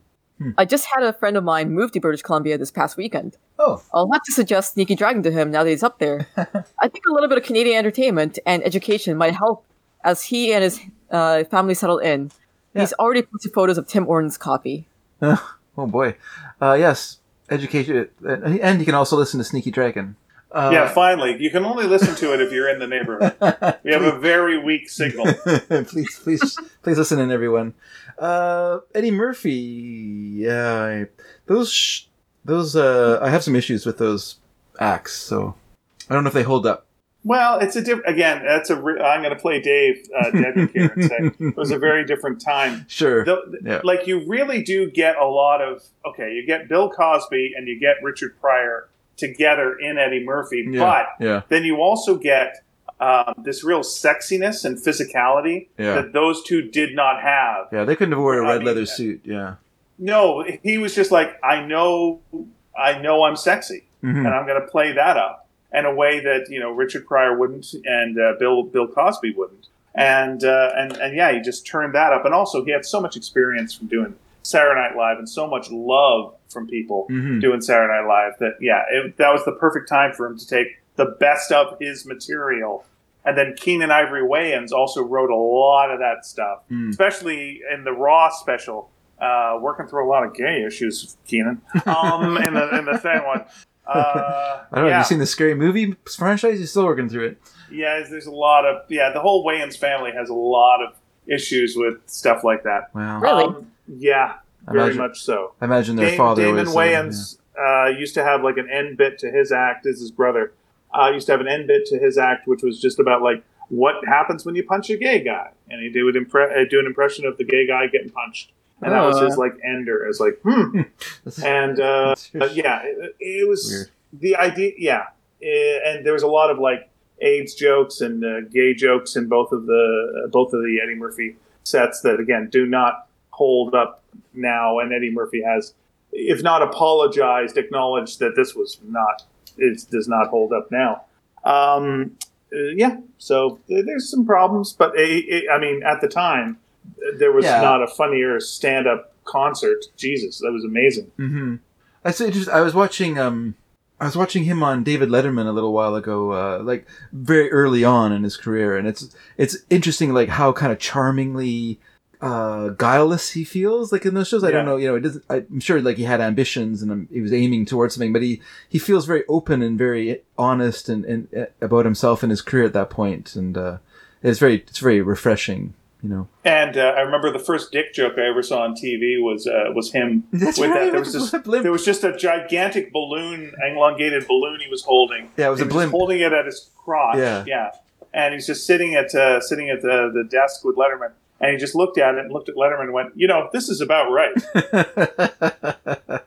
and Letterman lo- loses it. And like, oh, that's a pretty filthy joke for late night. yeah, oh yeah, god. that's good. Yeah, and then he went on to be the donkey in uh, Shrek. So it's good. It's fine. I watched that, and then I watched uh, someone put together a compilation of uh, Dave Chappelle's appearances from the very first show to uh, to the last episode, where when when uh, you know when Letterman was uh, his his retirement year, I guess, and uh, so that was kind of interesting to watch his change. You know, when he got to go to the desk, and when he was when he was just like a featured sitting in the chair guest and things like that. It was it was interesting in that way. And what also was curious was then I was watching him on David Letterman's uh, my next guest is whatever it's called that show. Um, and what was interesting was that they played the wrong clip as being his first sh- uh, Letterman show. They played his second appearance and called it his first, and I was like, "Oh no, I Hmm. saw, I, I saw, I was just watching a, a whatever someone's YouTube mix of, of of of his appearances, and I know what he was wearing on his first show. So yeah, it was funny. Anyway, sorry interrupted. No, it's okay. Um, actually, something Ian said reminded me. Uh, did you guys ever listen to Rock 101 in the 90s? The Probably. radio station? Okay. Um, so I, I like I used to listen to it a lot. And do you remember this um recurring comedy bit they had, um, or comedy sketch they had called The Champ? I was going to Oh go yeah, with the yeah, champ. that's yeah. right. Yeah, Yeah. Now that I think about it, that was entirely about horrific gay panic. Like that was always a punchline. Yep. yeah, I guess so. It It's- was. 'cause it's- Yeah. Every I- single sketch was about him, uh, someone saying something to him that he mistook as a guy coming on to him, and then he just punches the hell out of him. Yeah. They later changed it so that up. they later changed it so that it felt he thought he took it as a someone's come on to his wife. Oh, really? Yeah. I didn't know that. Yeah. I'm glad they Oh. changed it. Okay. Well, here's the origin of that character. Uh, so it was licensed to Jake Edwards, and that's who you were listening to doing it. Brother Jake. But it was ori- but Mhm. it was originally created by uh, McLean and McLean. oh really? Yeah. Huh? Yeah. Most famous in Canada for the rodeo song, which was a filthy song that any kid worth his salt knew the lyrics to that to that song. And yet they still were nominated for a Juno Award.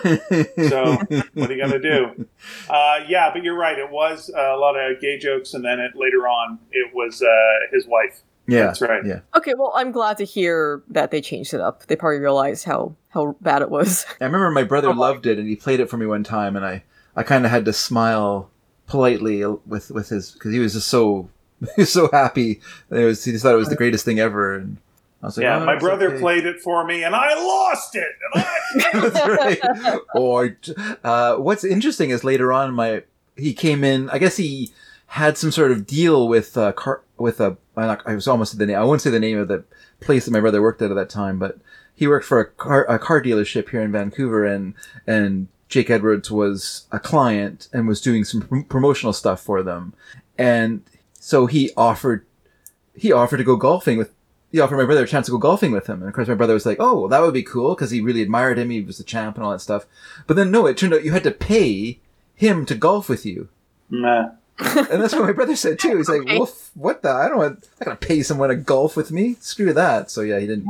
That's that's bizarre. And I think his estimation of him fell quite precipitous, precipitously after that, and he he no longer uh, made me listen to bits of of the champ. So that was good. I'm glad that he was offended by the champ. Okay, well, it was just um, it sparked a, a deep memory within me. I'm glad it has a happy, uh, a happier ending. But you're ha- you you sorry, you glad it had a happy ending?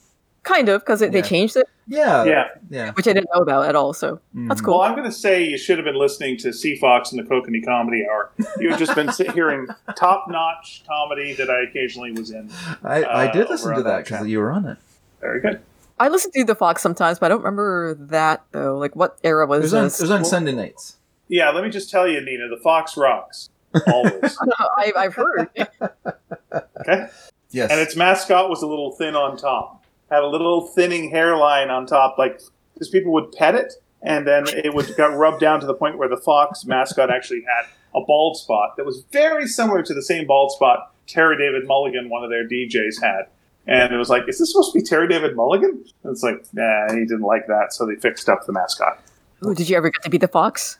I was never the no. Good lord! Oh, that fox went through some shit. No, I, I would never. No, no. Oh my god. no, what that was nightmare that was that a would've been. punishment job at the station for. Uh, Oh Jesus! No, no, no, no, no, no, no. I've done a lot of shit, but I never was the fox. No, no. All right. I really liked the Fox when I was like, like grade eight. They played like XTC and the Police and stuff on the station, and then Peter Gabriel and things like stuff that was sort of more out there. But they then they kind of like cut you know cut back and all that stuff and just really like this you know became more and more boring, just the same old same old. So I, I stopped listening. But uh, I remember that going to Benson's Graphics supplies. Did anyone anyone here go to Benson's on Richard Street? Anyway, Never heard of it. this was it, in the day they were like the best art store in in uh, Vancouver. That's where you go if you're looking for like Winsor Newton brushes or uh, Letraset and all and, you know all that kind of stuff they had there. But they were right next door to the Fox to CFOX. And I always just remember going there and be kind of a thrill like the Fox. I didn't even know where it was, but there it is. so cool. This is little like two story building, you know, on, Richard Street. You saw the the Fox himself having a smoke break outdoors. He was he was yeah, he was urinating at the back of the Yeah, I can see that. That's a break. He was playing uh, Sky Pilot by Eric Burdon and the Animals. Was, it was a Brother. seven minute long song, so you know Oh, he had time. He had time to go take a poop while he was singing. Anyhow, go on, All right. go on. All right, with your all right this is the one I've been waiting for uh, Nina to read. All right, here we go. oh, okay. okay. Uh, Chris Roberts. That's it's, I'm on the right one, right? Oh wait, am I? No, Uh, oh, sorry. Yeah, uh, yeah. You're. Uh, wait, Yeah. is it? Oh, I haven't sorry. read. I haven't read Chris. I know yet. the one that I know the one Ian is thinking of. In I know. I'm yeah, sorry. it's, I it's saw after this. it I'm sorry. I saw the bit uh, that uh, one of the similar comedians was mentioned. Okay, go ahead. Chris Okay, Roberts. Chris is great. Roberts says attractive cartoon character. What a weird and disturbing idea. However, now that you mention it, I do seem to remember experiencing a sort of warm, fuzzy feeling when I was around six, triggered by the appearance of the young village girl at the end of the Jungle Book. oh yeah, If only she and, and Mowgli had chosen to live in the jungle together with Baloo, Bagheera, I think it's Bagheera, and the gang, instead of heading off into, shudder, civilization. I grew up near Glasgow, and Scott is absolutely right about the phenomenal impact Billy Connolly had on us young Scots in the early 1970s. Mm. Billy was our Elvis, and The Last Supper was his blue suede shoes, but with better jokes. I don't recall stand up getting much exposure on British telly in those days, and when it did, it was usually some guy who looked like your dad, dressed like a wedding usher, and had a lot to say about your uh, had a lot to say about wives, mother-in-laws, uh, foreigners, and effeminacy in men. Thank goodness we now live in more enlightened times when men like that have completely vanished and certainly don't occupy any positions of power or influence. Yeah, they're like a unicorn. yeah. Ooh, don't remember those people. I didn't realize you had listeners in um, alternate timelines. That's cool. That's our, that's our audience. That's most of your audience, maybe. Yeah, Mhm. we're in an alternate timeline. our childhood. Anyway, go on. One standout uh, stand-up back standout stand-up. That's hard to say. Back then was the great Irish comedian Dave Allen, a terrific storyteller with a great ability to spot and ridicule hypocrisy in the powerful. His weekly BBC BBC show, Dave Allen at Large, was a mix of stand-up and sketches that was uh, relived and discussed in playgrounds around the country the day after every broadcast. Yep. That's great. You'll be happy to know, Dave, that because we live in Canada, which at that time was very Anglophilic, and we had a, a super connection to, to Great Britain, uh, Dave Allen was, was shown here locally, and uh, yeah, it was great. It was a great show. I loved his I loved his delivery of his jokes. I love the way he would sit with his with his booze at at hand and his his neat modern chair, a cigarette going, and just ah, so good. Did he have a like a thick Irish accent? He had a not a super thick Irish accent, but he did have an Irish accent. He did have an Irish accent. Yeah. He did. And he was missing. He was missing a finger. He was missing a finger. Yeah. And he tells stories Oh. about Uh, man walks into a church, and the man Yeah. says the yeah, I'd be like, Yeah, tell it to start. but he, would be, he had a really good delivery because he was very casual. He wasn't like Oh, so casual. he wasn't That's like pressing the joke on you. He would just sort of he was just telling you a story. Oh, sorry, and he was saying, and then the, in between the jokes, he, they would have little uh, sketches. Yep. So they would have sort of funny sketches. Lot, you know, and he's Irish, so there's a lot of religious, uh, a lot of so much religious. Yeah. poking fun at the Catholic Church and whatnot, and then but a lot of a lot of different sort of things, and then and then you go back to him in his chair, and also had great music in it uh, to start the show. It had that you know kind of seventies, you know, da da da da. It, was, it wasn't really like this show's gonna be funny because it felt more like you're watching watch a soccer review or something like that. But no, it was like it was good. It was a great show. It sounds like the music didn't match up with what you were describing. Oh no, it doesn't at all. It was just it was just but it was seventies, so that's what they used for. Oh, okay. Yeah. All right. Uh, he continues. Uh, I also loved Victoria Wood, a phenomenal talent, Yes. whether speaking into a mic, singing at the piano, or writing songs, shows, plays, and films that combine hilarity and humanity in an utterly distinctive style. An incredible talent and much missed. Yes, very good. Uh, that's that's one I forgot about till Chris mentioned her. I should look up some of her stuff online. Yeah, maybe put a clip up or such. I'll try. All right. Well, I challenge you. Challenge accepted. I'll probably Now forget. here's here's a comment that Ian wanted me to read. I guess. Oh, looking forward to this so much. now I don't want to swear, but I'm going to try my best to say Okay, these good luck. Okay. Mick Elliott says, Hey, gentlemen. Thanks for another great show. I never heard of welcome. Pete Barbuti, but I loved hearing you guys say his name, especially Ian. Uh, how do you say Ian, by the way? That's me talking. How do I say it? Yeah. Pete Barbuti. Pete Barbuti. Yep. We'll skip. Actually, he the- says it more like Peebar Booty. Pete Barbuti. Pete Barbuti. Peebar Booty.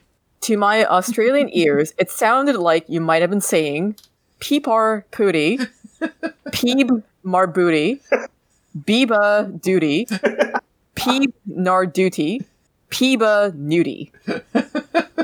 And by the way, uh, Mick, you can use any of those as characters in your upcoming books. Yes, you're Please feel free. He says, please say Oh, his I- name yeah, sorry, I was just or, going to or any of the interpretations above as many times as possible in this week's show. I remember I used to play the on the Nintendo 64 the Peepar Pooty game. Oh, it was so fun. you're either the bear or you're the bird, and it's ah, it's great. You know, um, this is Nina speaking. Uh, if you guys told me any of these characters were, I don't know, like Harvey Comics characters, I would totally believe you. Sure, Friends of Casper. Which reminds that me, That sounds like something. um, did you guys know uh, that? Well, do you guys, you know, uh, you guys know Kid Rock, right? yes. Do you guys know he came from great privilege? No, I didn't know that.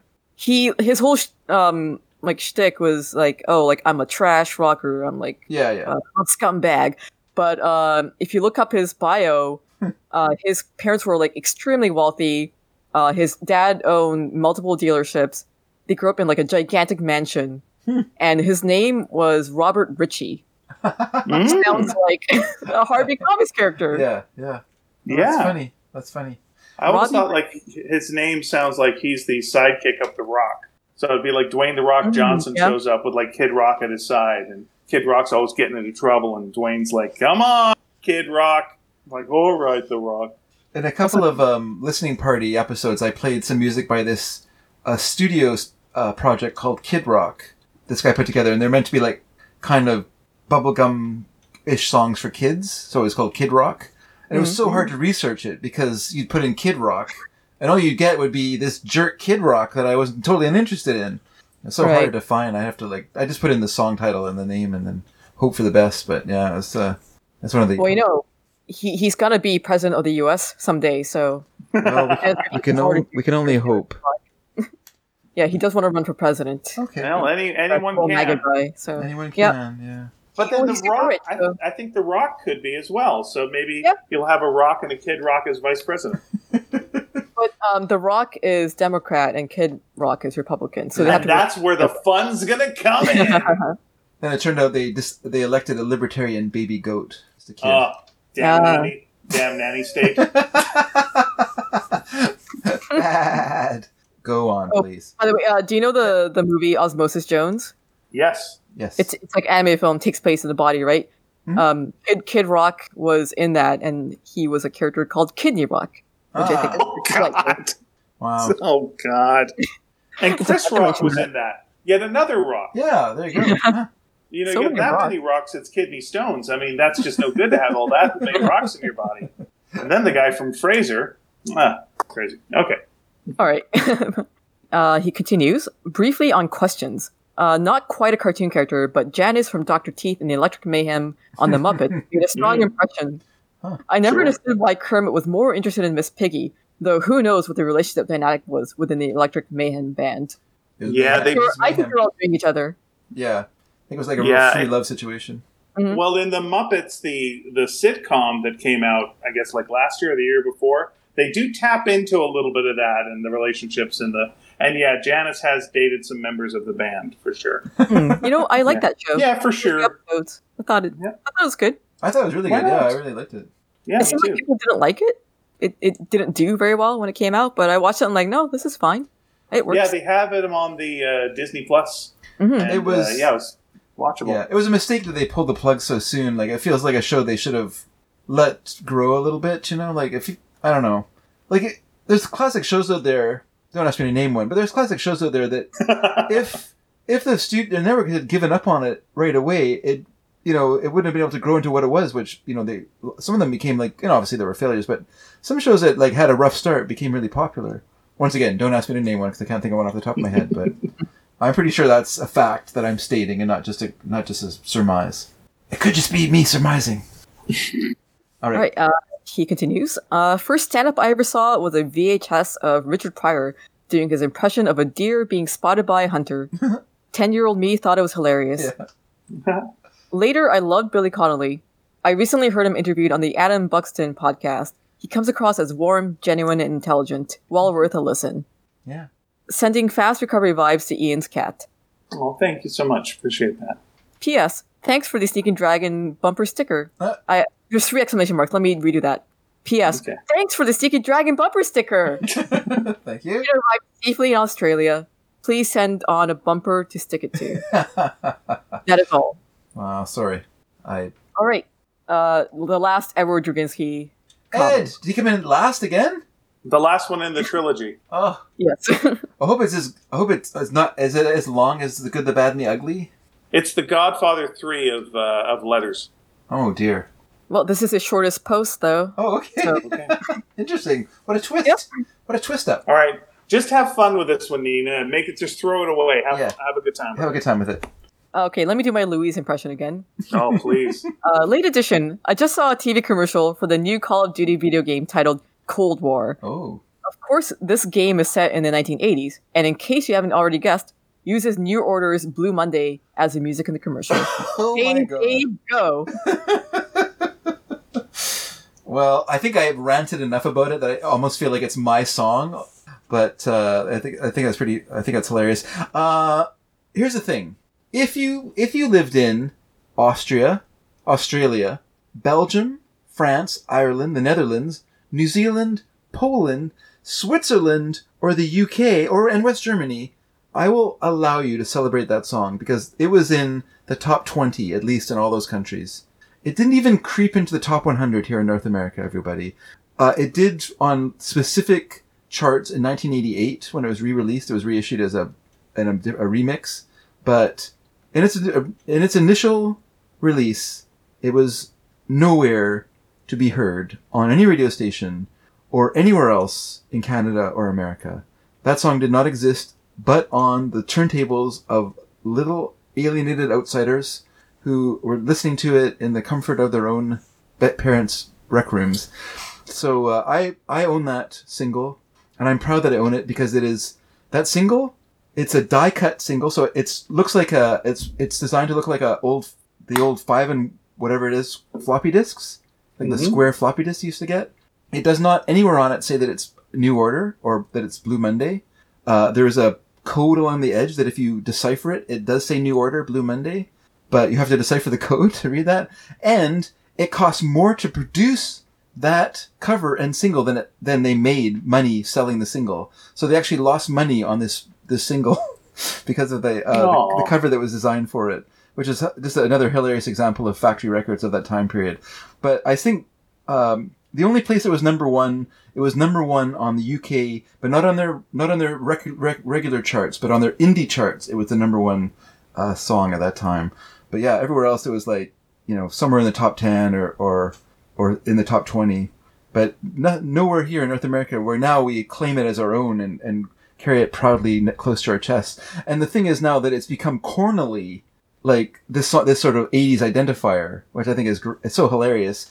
Because you know the songs that people were actually listening to were like Flock of Seagulls, you know, Iran was super popular then, uh, Culture Club, like in terms of like kind of like new wave groups, you know, that was what those were actual popular acts. The Police, obviously, like that's what people were listening to. Blue Monday, New Order were nowhere on anyone's anyone's uh, radar, but of course it's cool now, so it's going to be in in uh, you know c- trailers and commercials and stuff like that. The same way, like that, like the movie The Nice Guys, which I really like that movie, but the daughter in her bedroom, she's a kid in late seventies L.A. She has a Sex Pistols poster on her wall. There's no way that a, t- a tweenage girl, to steal to steal uh, Louise's term, would have in that time period a Sex Pistols poster on her wall, living in in America. Like it's just impossible. Like we barely even knew who they were at that point because you just it just you know the only exposure we had to it was as as a horror as this horrible thing that was happening in England. Can you believe it? People are putting pins in their noses. Oh my god, this is terrible. That's our exposure to it. We didn't hear the music. We just saw the the the you know the kind of uh, hysterical press coverage for it. Uh, And um, Sid and Nancy's destructive relationship. we didn't even know about that. Oh, No one knew about Oh. that stuff. Like that was just like unless you were like in the know and you're like some hip person, but that you would have to be like in your twenties to know that stuff. Like little kids going to the record store weren't but you know listening to regular music radio stations and stuff. We would there's no way we had exposure to that.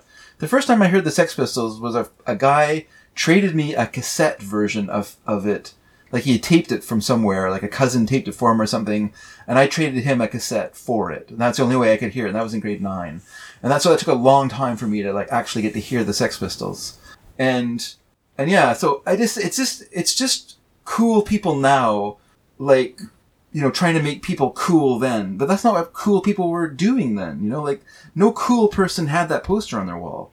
Cool people listened to Kiss. Cool people listened to Cheap Trick. Cool people listened to what was popular on the radio stations. That was the coolness of that time period, you know? And like putting our idea of pulp culture onto that time period, this it always rubs me the wrong way because it's so phony. It's not it's not it doesn't feel lived in. It feels like artificial and fake then. You know, like so I just it just it, it bugs me. That's all I'm saying. Bugs And me. there we go. Uh, one thing I'm going to look forward to with that game, though, is you get to play as Reagan. So you get to shoot zombies as Reagan. Oh, always fun cool. to shoot zombies as That's cool, Nixon. Yeah, sure. Uh, and Yeah, that I was a fun part of the that was a fun part of uh, those games, yeah. Yeah, what I hope is I get to play with uh, Hinckley by my side, or like maybe get a good shootout between Reagan and Hinckley. That would be good. And and it would be ideal if you could get Jodie Foster in there as well, and just Sure. like and there, everyone's like just shooting zombies, and they've all got to work together. What's she doing Hank- nowadays? I'm sure she'd be happy to to license her her likeness to. Uh, I think she's game. doing fine. I think she's doing fine. I think she's working a lot. She's fine. Yeah, no, I think she's Uh, hurting. I think she's hurting. I think she needs to license her. Mm, face. I don't think she's hurting. I think she's worked all her life and she's doing just fine. Okay, I've got um, I've got something to I've got something to play. If we're all done, You got something to play. Okay. are we all done with letters? I, Yeah, yes, yes, that's we it. are. Okay, so I had some messages sent to me via Okay. the good old fashioned uh, messenger. This is from Jonathan Bampton from Australia. Two to, oh, oh darn, sorry, my glasses. Uh, two time winner of of our our question and answer shows. Fix. so let's oh let's listen to uh, his questions. There's a few here. There's three three different things I have to play. So these are these are uh, these are voicemails he's left me. Here we go. Okay. Hey, cool dudes. John here from Melbourne, Australia, the birthplace of Jim Morrison. Not really. Um, I'm trying my luck here again to submit some more questions to you via audio clip. Uh, in answer to your question last week, as a young kid reading Archie, I always had a bit of a hot thing for Veronica Lake. That was until my later years when I became a bit more left wing and bolshy, and I was ashamed how the daughter of an upper class plutocrat had seduced me. uh, my boomer dad once said that uh, Leela was attractive to him, the, the woman from uh, Futurama. I don't know how that came up in conversation. There you go. All right. So that was. uh Did he say Veronica Lake? Yeah, Veronica Lodge. which is an actor, Yeah. uh, Veronica Lodge. Yeah. Yes, yes. so um, I think I think Matt Groening is horny for Leela. really. Yeah, if you say listen to the if you listen to the Futurama uh, DVD commentaries, I Yeah. think he has a thing for her. Oh, cool. Okay. But I think the animes are also horny for her and Amy. Like they draw her, they draw them very. Oh sexy. yeah, because I would say that I would say that about Marge too. Like whenever they draw Marge, Oh yeah, in some sort of revealing way, like she has like a, like a real vava voom body, you know, like you're just like, oh, oh for sure. I I just went through season fourteen of The Simpsons, and that has the episode where she gets breast implants, and another where she becomes a bodybuilder. oh, So large Marge and what's the other one called? Do you remember? Uh, I can't remember. That was a gross episode though. Really? Yeah, it's a gross. The one. breast Yeah, implant one? great. No, the, Yeah. the bodybuilder one. oh, it is gross, isn't it? The 'Cause- breast implant, I'm not great with either. the the bodybuilder one like they they're both um like the writers and or maybe the animators seem horny for her but at the same time they call her like a man and other bodybuilder building women like men basically it's just really uh transphobic and gross yeah, yeah, so- I think that all uh, peaks in the lovely. Uh, I'm not going to say the word, but uh, Skinner is a T word. Uh, much later on, they're just like, "Whoa, what's this joke doing?" oh here?" i didn't know about that i guess uh Yeah, it's it's it's gonna it's come up at some point Yeah, it's one where Bart just points at Skinner because he's like wearing, I guess, a dress or something, Oh. and and says that, and they everyone has a good laugh. I think they say it twice. And it's like, boy, how is this? Hey, Disney Plus, uh, throw a little warning on this, maybe that uh, yikes. yeah the bodybuilder marge episode is called the strong arms of the ma okay, and this was when the simpsons went through a weird transphobic era Okay. Yeah, Huh. That's Yeah. that makes me think of that episode of Rick and Morty where Rick and Summer like juice up, like actually shoot steroids and become like these Yeah. big bulky, so so they can beat up a guy. But yeah, beat, and then they beat up, uh, yeah, the devil, and Yeah, then they they beat beat up the up devil, yeah. a Nazi and a guy who's like uh, dragging his dog. And, yeah, yeah, it's pretty good. yeah. It's yeah marge um takes steroids in this episode too Okay. And she kind of forces herself on Homer in a very uncomfortable way. Yeah, I also there's- don't like. Which they have a, a very similar scene in Family Guy. So this is season Uh, fourteen. You said. Mhm. I'll have to. I'll have to check it out one day. Again, I always say like the problem with The Simpsons is uh, it's like if you had uh, some of the writing staff on Saturday Night Live never leaving, never leaving, and uh, and they just keep staying, and it's like, and then they've got the power, and they're the ones who are really running things. It's like, well, then you never really get to move on, and you never get to really evolve, or you do, and it's uh, dragging along real slow. Especially if you're trying to be, you know, badass and cutting edge, and it's like, okay, all right, fellas, it's yeah, there you go. But again, that's a Simpsons podcast. If you want to listen to one of those, you know, uh, we're getting near the very end because it's now been 17 hours that we've been doing. it. Um, All right, so let's let's. I got a couple more. I got a couple more voicemails here. So here we go. Oh, okay, then we'll do those first. Okay, go. go. I also have questions three for Ian. Oh, Number one, working at the Simpsons magazine, did you ever see the inanimate carbon rod? Okay. Two, have you ever met an Ian that pronounced his name as Iron, a la uh, Iron Ziering from Beverly Hills 90210? Is that really a pronunciation in North America? And three, I'm currently reading Your Exorcisters, which I received as a competition winner, and I'm thoroughly loving it, Ian. Congratulations, it's a great book. Which character do you think you most resemble? Um, I'll answer them uh, backwards. Uh, number three, Kate. Uh, number, and if you know the book, you know that's a, a dick answer. Yeah. Um, sure n- number two, I have met that Ian. He was very nice. So uh, specifically, I've met the Ian you're talking about. Uh, it was very nice. You mean So, Ian? Yeah, uh, sure. Uh, I, Iron I've uh, never met. A, and, uh, I've never met anyone who pronounced Ian in a, any other way but Ian. and uh, Yeah, I think Ian Ziering is the only guy I know of who and pronounces I it would that way. I would like to have seen a team up between the inanimate carbon rod and Rod Flanders. I would like to see those two rods have to have like a road trip adventure and do something. I, I, I put them together on a trading card once, uh, but uh, that's the closest I've come. And one of my regrets is I never would steal the carbon rod, but I would like to have teamed those two up for just a little backup story. And uh, I never did. Nina never got a chance to draw it. I'm sure she's regretting that. Um, They should sell that as merch. I think it would sell. It'd be so easy. absolutely. The inanimate Yeah. carbon rod. Yeah, Yeah, it would be good. totally. Just a Yeah. clear acrylic green tube. Yeah, That's yeah. Official merchandise. They should do it. Yeah, It'd be awesome. agreed. All right, so last one from uh, from Jonathan. Here we go.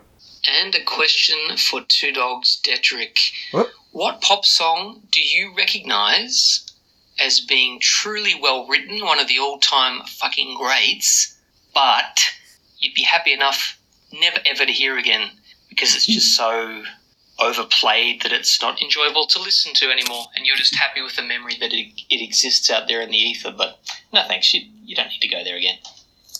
Oh, okay. Well, that for me, that song would be uh, "Can't Get No Satisfaction" by the Rolling Stones. I would, I do think it's a good song, uh, but I, I'm so tired of that fuzz sound in the song. I'm I actually spoiled. It spoiled like all fuzz guitar and garage rock for me, and uh, I'd be perfectly happy to never hear that song again. And that's saying that I think it's a very good song. I don't think it's the best Rolling Stone song, but I think it's a very good song. It's just that I am over it. A fuzz sound. The guitar in it has that. Eh, eh, eh, oh, eh. and like, Right. and once that song was a hit, everybody went, "Oh my god, that's this is the sound of all songs now." So everyone's like, eh, eh, eh, eh, eh. all the songs have that sound in it. There's a guy named Mike Deasy. He was a guitar player in LA. He was a session guitarist, and he became like really well well known and, and used a lot because his guitar was could he knew how to make the eh, eh, eh, eh sound. So he just became like an in demand session guitarist. So anyone wanted like fuzz guitar on their record would hire him to come in and add the eh, eh, eh. Oh man, I just any song Yeah. that has that in it now, I'm just like pfft, forget it. They just ran it into the ground. Yeah, yeah, just like ugh. everyone, you know, that kind of snarling vocalist with uh, with a guitar buzzing away is just like nope. All I want to hear now are just a bunch of guys who uh, apparently spent way too much time in jazz choir, all harmonizing together with uh, harpsichords. That's, what I want to hear now. Maybe one day I'll be tired of that and I'll go back to you know what's really great. Eh, eh, eh. But anyway, that's the song I would say, Jonathan. So thank you for writing. Uh, he also, oh, let me just go back because uh, he, like I say, he got, he wrote to say, Dave, your care pack arrived. Thanks handsomely to you and Ian and Potluck. Love the t-shirt. I didn't enjoy the coffee crisp until the second bite onwards. The Smarties are like ours, but taste crisper, airy, if that makes sense. Yeah. There you go. So I was really happy he got it because I sent it by surface mail because it was a box and I didn't want to spend the seventy dollars what it cost to send it to uh, by airmail. So um, so it took a long time to get there. There was a couple of times where where uh, he wrote to say, uh, "Hasn't got here yet. Just wonder if you have an idea when it might arrive." So and I was just like, shrug. It's in these times. It's even harder to predict when. Yes, your that's right. That uh, that mail will get there. I was Yeah. actually surprised at how quickly people got their, their bumper stickers when I when I finally got around to mailing them off. Like they they came really they got there really quickly. I was really impressed with uh, the United States Postal Service. I don't know what people are making this fuss about mail-in ballots when they're so efficient at delivering bumper stickers. But oh, there you go. No, Well done. Well done all the way around. all right. Okay, So I think that that we have talked our- enough. I am now going to be quiet, and Ian is going to tell us something. All right. I'm going to say a couple things, which is, uh, first of all, Well, before you do that, Uh, Ian, let me just. I thought you were I'm serious. Dedrick. And by the way, it's three dog Dedrick, Jonathan, not two dog Dedrick. Yeah, two dogs Oh. is fine. Three is overdoing it. Well, three one is not a- perfect. No. One is not officially recognized in Australia as an actual hot dog. I just actually had three hot dogs the other day, and I, I kind of smiled to myself. Oh my god. You should have uh, live streamed it. it's just three hot dogs. Uh, It's nothing. Doug Dedrick in action. My gosh, I Three to- dog, three dog night. When I grew up, we would have macaroni and cheese with hot dogs. I don't know why my mom made this combination. Yeah. So we'd have like a plate of macaroni and then hot dogs with like a bun and, and all the fixins and stuff like that. And I still do that. I'll have like a plate of macaroni with three hot dogs. It's nothing. Nothing at all. What's up used to have hot dog with macaroni on top. I should have got that one just, just to re- relive that. It's like eating nothing at all. But the problem is all. sometimes our hot dogs would be like da da da da, and they'd be like Dijon mustard, and I'd be like, Blech. no, thank you. Anyway, I agree. Uh, go on with your reading, or you're speaking, All right. you're plugging, you're gonna All plug right, I right will now. be doing a reading from the book of wrapping things up. And yo, or yea, uh, yea, verily, the Lord. Yea, said- verily, the topics they have been said. The the Mr. Peanut has been discussed. Personal things. For we are fam. We are fam. Fam be with you. Fam be with you. Um, okay, so uh, Nina, And- have and you with got you. any- yeah, have you uh, got anything that you wanted to plug before we start wrapping things up? Uh, nah. You, you do. She, No, she actually, does I I delightful shirts and yeah. Plug your, I did a live, plug your live stream. Plug your live stream. Oh well, um, yeah, I guess I could. I, I just did one today. Usually the I can never last- see them because they're on in the days. So. Oh yeah, I'm sorry. Yeah, the last Thursday of every month, except for this month because next month uh, they're taking a week off because of U.S. Thanksgiving. Mm. uh, twitch.tv slash fangamer uh, at 1 p.m. PT. I, I do a stream. I do an art stream. It's just a chill one. I, I started it up when we started doing uh, live streams um, when the pandemic started. We didn't realize it was going to go on for this long. I didn't realize I'd be streaming for this long. Yeah. But it's a fun thing to do just once once a month. Yeah. So I, di- I did that before this recording, so I'm extra tired now. but, uh, you can also watch the the VODs, um, uh, VOD archive if you want to see past uh, streams I did. We also have archives on um, the Fangamer YouTube channel. Oh, okay. So, So, you, um, so you do there. Are, there are. It's not just. It's not just gone to the ether. It does exist as a Yep. a We- we- thing. Okay, cool. That's good to know. yeah, yeah, everything's um, preserved. So Nice. I give like little art lessons, like show my process and uh, how I design certain things like enamel pins and T-shirts for Fangamer. If you go to fangamer.com, go to uh, collection, sort by artist. You can go to Space Coyote, Nina Matsumoto, and you can see all the video game merchandise I design on there. But more importantly, um, there's Sparks Double Dog Dare, which I did with these guys. I'm pointing at them. You can't see them. You can't see me, but I'm pointing at them I can't see you right now. Uh, yeah, if you go to sparkscomic.com, you can read all about the the series, and um, you can find out how to get a free book plate that we all signed. I think those have been a big hit. Uh, since we can't do conventions to sign books in person, this was uh, the next best thing we could do. Yeah, I'll say uh, if you want the simplest way to get one of those book plates, just write us at sneakyd at sneakydragon.com. That's also a way just to write us, period. Uh, sneakyd at sneakydragon.com. And, uh, and give us your address, and we will send you a book plate. And uh, quite a few of you have been doing that, and uh, it's always fun to put those in the mail. So thank you for uh, those of you who've done it. Uh, Dave, what are the questions of the week again? So the questions of the week again are where did I put them? Over here. They are. Uh, Nina's question of the week is How do you feel about swearing? So are you Mm. comfortable with swearing? Is it something that you do regularly or try to avoid? And uh, Ian's question was What's a movie that sounds isn't but sounds like a martial arts movie? So Ah. we'd like you to name it. Give us a title of a film that's from the title. It sounds like it could be a martial arts film, but it actually isn't. I would like to add to that and say my answer is What We Do in the Shadows. Nice, very good. Ah, nice. Very good. I like that. That's good. All right. So here's how, here's how you do that. Go to sneakydragon.com.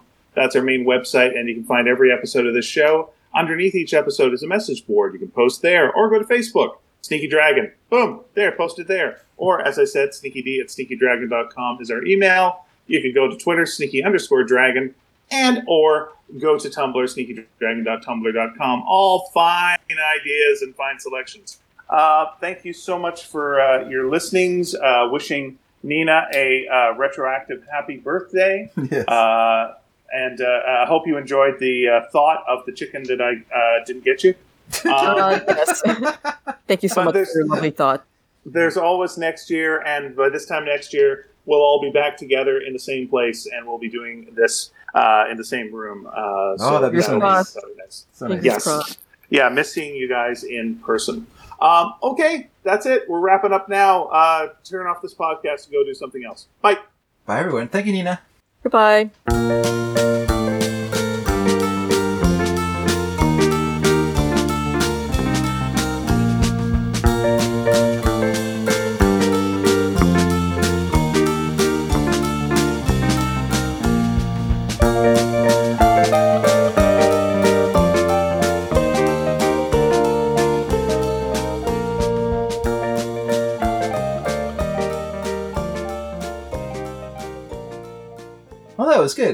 Was good. All right. All right, good dress rehearsal. Yeah. Oh, Dang it. yes, yes. Dang it. Okay, this time I'm going to turn on the machine.